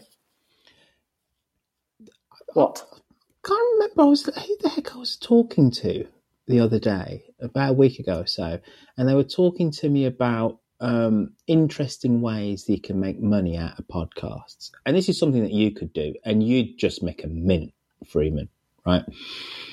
But there's a service, and I forget the name of the service. It's typical of me. Somebody said something to me. I went, "Oh God, that's really interesting. I should tell Lucy." And then I completely forgot the name of the service. But you can go on as like a civilian, as a, as a listener, and various podcasters, and it has to be said, E-list celebrities are on there. And quite simply, you just do um, a little message. Uh, you just dedicate, you have them read out a little message to a loved one. So it's like your favourite podcast, whatever the heck it is. My dad wrote a por- porno, or whatever the heck it is. Guardian Football Weekly, whatever. And and it's that fa- that favourite presenter of your loved one uh, just doing a little video call saying happy happy birthday, blah blah blah blah blah blah. And this is a proper thing. People are making proper money out of it. People would love messages from you, Lucy. That's all I'm saying. You want to you, you get would want that? No. um, Give three all quarters, uh, three quarters of our listeners. Though it has to be said, right, that for for Harriet to do, you know, give somebody a birthday message as Li- Linda or Lilian, I can completely see that somebody would pay Yeah. twenty quid for that. You just would. Well, you with just Harriet, would. you're getting eight eight voices for the eight people for the price of one, aren't you? but like it's a, it's a proper big thing. Oh, and and and actually, um, RuPaul's UK Drag Race. Yeah. that's where that was the example that that I actually saw. So somebody said on the phone, "So here you go. You can have bag of chips." Uh, the guy who came was he comes second or third in RuPaul's drag, drag race, and he, and he'll say to you, "Oh, happy birthday, Royfield, you old fucker! You're 51 now, you old fart. This is me, bag of chips." Da, da, da, da. Right, and uh, you know, and I, I'm just saying this: you Ah. and Shambridge need to get together Yes, and clean okay. up on this because Middle England are right. waiting. So if anybody wants you me and money. Shambridge to record a bizarre message for you, then let us know, and we will. Exactly. And just you got your PayPal already, set it up on your website. Bish, bosh, bang, Lucy. Just saying. What what what, what asked what Jag was it? XJS you said you wanted? Yeah. This time next week, I'm telling you. this time next week. anyway, folks, um if if you don't want to uh get Lucy or Shambridges to, to voice a message to, to a loved one and to give them 15, 20, whatever, how much money they decide they want for this service. And you just decide to keep things the old fashioned way, i.e., Patreon. You can go to patreon.com, give us $2 per show, and it helps us keep the lights around on around here because boy, oh boy, oh boy, has it been a trying year in terms of actually, that's not true, listener. This is the first year, I did say this to Lucy about last week or the week before this has been the first year that I can remember without there being a significant problem on the website where I've had to like to dip into the account and actually uh, help keep the site up. But that doesn't mean that we still don't need your help. And also, Um, so it, has, please, it has been a trying year in terms of the tech on which we broadcast this nonsense. ah, Because good that point. has been unbelievably awful, and we are trying desperately hard to jettison it so we can get one that actually works. Yes. And somebody on the old Flick app, and let me see if I can Because you asked, did you? suggest Ah, something. good, good, yes, good, yes, yes, yes, yes. Um, Thank you, And you gave me a great suggestion, but it was a wrong suggestion. Oh. so, uh, Rosie Porty, thank you for saying Buzzsprout, but Buzzsprout is for uh, disseminating and broadcasting Oh. uh, and distributing your podcast as opposed to a Close, but no cigar, platform. Rosie. But thank you anyway. Yeah, but but Rosie, though, thank you. It just proves that we do have listeners, and another big up uh, to people on the Flick app. It is my favourite way of talking to listeners. Um, it completely works, and it's just wonderful. And Stephen Bowden, um, uh, love love you lots, and to Drew and to everybody who's a stalwart of that app. Um, I also am going to put this in the show notes, and then I generally forget. Uh, but in the show notes of this week's episode, uh, you'll see a link, and hit that link if you are on your smartphone, and then that will go and uh, uh, link you up to the world of uh, the Flick app and uh, and Dum Dum on that self same said app.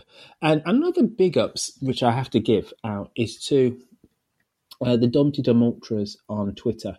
Love you lots. You are awesome. And you know they're an ultra because they have um, the universal sign of bunting, which next to their name, which sometimes doubles up as the flag of Nepal. Only sometimes, though. And um, I love that. we I did get a message a couple of weeks ago. Barry Farrimond, who plays Ed Grundy, went on Twitter and said, Yeah. I don't understand the link between people that listen to the Archers and Tibet. Why are they all? and someone had to go, well, and explain it to him. He's like, oh, okay. It's completely, he was just thinking, well, I don't understand. There's a Tibetan chapter of Archers fans. And, and it's just lovely to see because this is something which again came out of the Flick app, and I, it was Drew uh, in Tokyo, I believe, that said we need some kind of signifier, and it was a thing on the Flick app, and then I mentioned it on the show, and then to see, and, it, and what's utterly lovely is when you're on Twitter, Lucy, and you're seeing somebody talk about whatever, Yeah, uh, some yeah, kind of random then- topic, Yeah. To the Archers and yeah, exactly. Then you see and you the think, oh, uni- they're one of us. Oh, means Yeah. yeah, Yeah. exactly. It's one of my people. It's one of my Yeah. people. You get me in it. so, and you feel all good on the inside. so, well, well done. And at some point, um, I will reward you or offer some kind of level of discounts or something or another. Oh, crumbs! I could just do that for the shop, couldn't I? Yeah, there you go, folks. Right, I'm going to from here on in um, if you are, uh, if you display the the flag, oh, it's not a flag of Nepal. That that'd be just uh, crass for us to appropriate the flag of Nepal as a, a symbol for Dum Dum. Sorry, the universal sign of bunting. If you have that next to it, sometimes doubles up as the flag of Nepal. If you have that next to your name, um, there will be all manner of benefits and good things, and special cuddles from Lucy will be will be uh, uh, you thrown stop your way. so out? that's another Flipping reason and inducement I don't think I do it enough. But you are wonderful, and people just like you. So anyway, I'm whittering on Twitter. Uh, Twitter, go there. It's where the show started. You can find us at Dum Tee Dum, but really that's just uh, Yokel Bear, and he's awesome. You can just find him at Yokel Bear. Um, sometimes I tweet about stuff. And yesterday I tweeted about the Cleveland Browns because Lucy we had a dreadful season this year. And considering there's all this hype and hoopla that we were going to do things in the NFL, definitely get to the playoffs, be, you know, contenders for the Super Bowl, it's gone as flat as a pancake. So I tweeted about that. So if you want American football tweets, why don't you follow me at Royfield? Where can you be found, Lucy? At Lucy V. Freeman. But I mostly tweet about the dog walk, so I wouldn't.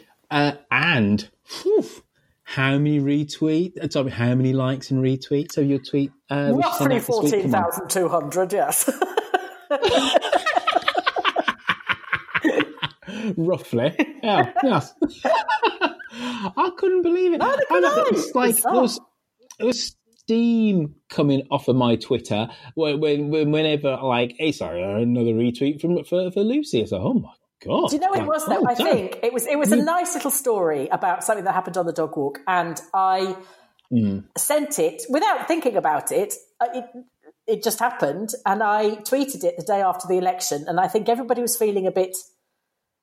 Well, either gloomy or tired, you know, gloomy depending if depending what the outcome that you wanted, or you know, tired because people have been up watching it, or just everybody just felt a bit Or related, jittery Lucy. or related, whatever. Um, and Hmm. I think I just hit it at the right time, and people were like, "Oh, good! Look, there's a nice thing that we can think about that isn't about the election." So, uh, yeah, it went a bit bananas. But I, I do think you're being incredibly English about this. It wasn't just that you hit it at the right time. Oh, I, th- it was really a lovely was. story. Uh, Lucy, it was a lovely story. It's also about a subject matter uh, that whether you're right or left, Remoaner, Remainer, Leaver, whatever, you can get behind. It's about uh, it's about dog walking.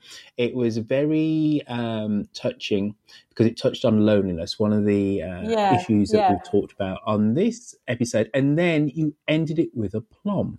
So within those what 280 characters, you got a whole story, a heartwarming story, which was ended up wrapped in a lovely bow with the fact that she's the the, the fairy godmother, um, dog mother. It was just perfect. So give yourself some credit and stop just saying you got lucky. Stop being so fucking English and just accept that you wrote a wonderful tweet. You spotted something, you had a conversation with somebody, you could distill it into 180 characters and make other people feel warm and affectionate and happy about it. Well done, you. Thank you very much, Roy. Moving swiftly on, there is Facebook. is Facebook. And, um, you know, that platform is like a burning ship right now. All the scandal and the furore about it and the fact it's helping to divide society. But if you wanted to forget all of that, throw that to one side, you can get on there and uh, type in Dum Dum. And uh, Yokel Bear, Millie Bell, Witherspoon do their thing, regardless of Mark Zuckerberg and his uh, cavalier attitude to social norms uh, and the fact that uh, the whole world's going to hell in a handcart and uh, Facebook is running with that handcart off the edge of a cliff. So Facebook, type in Dum Tee Dum. you can uh, join in with the fun over there. And uh, on that note, uh, this has been again one of those kind of slightly funny episodes where we've had a few breaks uh, because Lucy's mic um, keeps on yeah, popping I'm sorry out. about the sound quality and uh, yeah, so you will notice that the sound quality right at the end of the show has gone a bit skewiff. Uh, but maybe that's all the more reason if you'd gone to patreon.com if it's really annoyed you and just say, you know what, I'm actually going to uh, give them these two bloody dollars because per show because Lucy needs to get a new mic. so um, maybe that's a Christmas present you want to give give us, uh, and uh, we'll make sure that Lucy gets a new lead for a mic because it keeps kept on popping out. We do need to try and leave leave Zencastr. Um, I am trying to find new ways around that. Um, next week you will have Andrew Horn and the Yokel Bear manning things, uh, quite literally, and then the week after that it's going to be Yokel Bear and Angela Barnes. Uh, recurrent friend of the show and in approximately three and weeks time new, and all the christmas new, stuff is Angela completely Barnes, the new chair of the news quiz. Oh yes I think she's with. Goodness. There's three a dummer who's like proper famous. Mm. There's uh, there's three. There's three of them. There's Nish Um, Kumar um, and Andy Zaltzman and um, Angela. Congratulations! Can I be slight? Can, can I be slightly, slightly Yes. bitchy? Andy Zaltzman is best kept on the radio. Have you seen his hair what the hell is going on there, dude? But I, I fully appreciate that you, we need to identify ourselves and have our unique markers. But crumbs, right? but he is a funny bloke. He's a very funny bloke. But poof. Good for you, sir. Good for you, sir. Anyway, um, right then, Lucy. I think it's time for me to uh, absolutely say adieu, auf Wiedersehen, and ciao. Uh, but generally, sometimes, on occasion, every now and then, you say something quite witty uh, right at the end. So this is your time. Oh, don't do that. I have nothing to say. Seriously. Great. All right then. Well, that'll be next time you'll hear my voice. Uh, it'll be uh, 2020. There you go. Done. Hey, it's Danny Pellegrino from Everything Iconic. Ready to upgrade your style game without blowing your budget? Check out Quince. They've got all the good stuff shirts and polos, activewear, and fine leather goods, all at 50 to 80% less than other high end brands. And the best part? They're all about safe, ethical, and responsible manufacturing. Get that luxury vibe without the luxury price tag. Hit up quince.com slash upgrade for free shipping and 365 day returns on your next order. That's quince.com slash upgrade. A lot can happen in three years, like a chatbot may be your new best friend. But what won't change? Needing health insurance. United Healthcare Tri Term Medical Plans, underwritten by Golden Rule Insurance Company, offer flexible, budget friendly coverage that lasts nearly three years in some states. Learn more at uh1.com.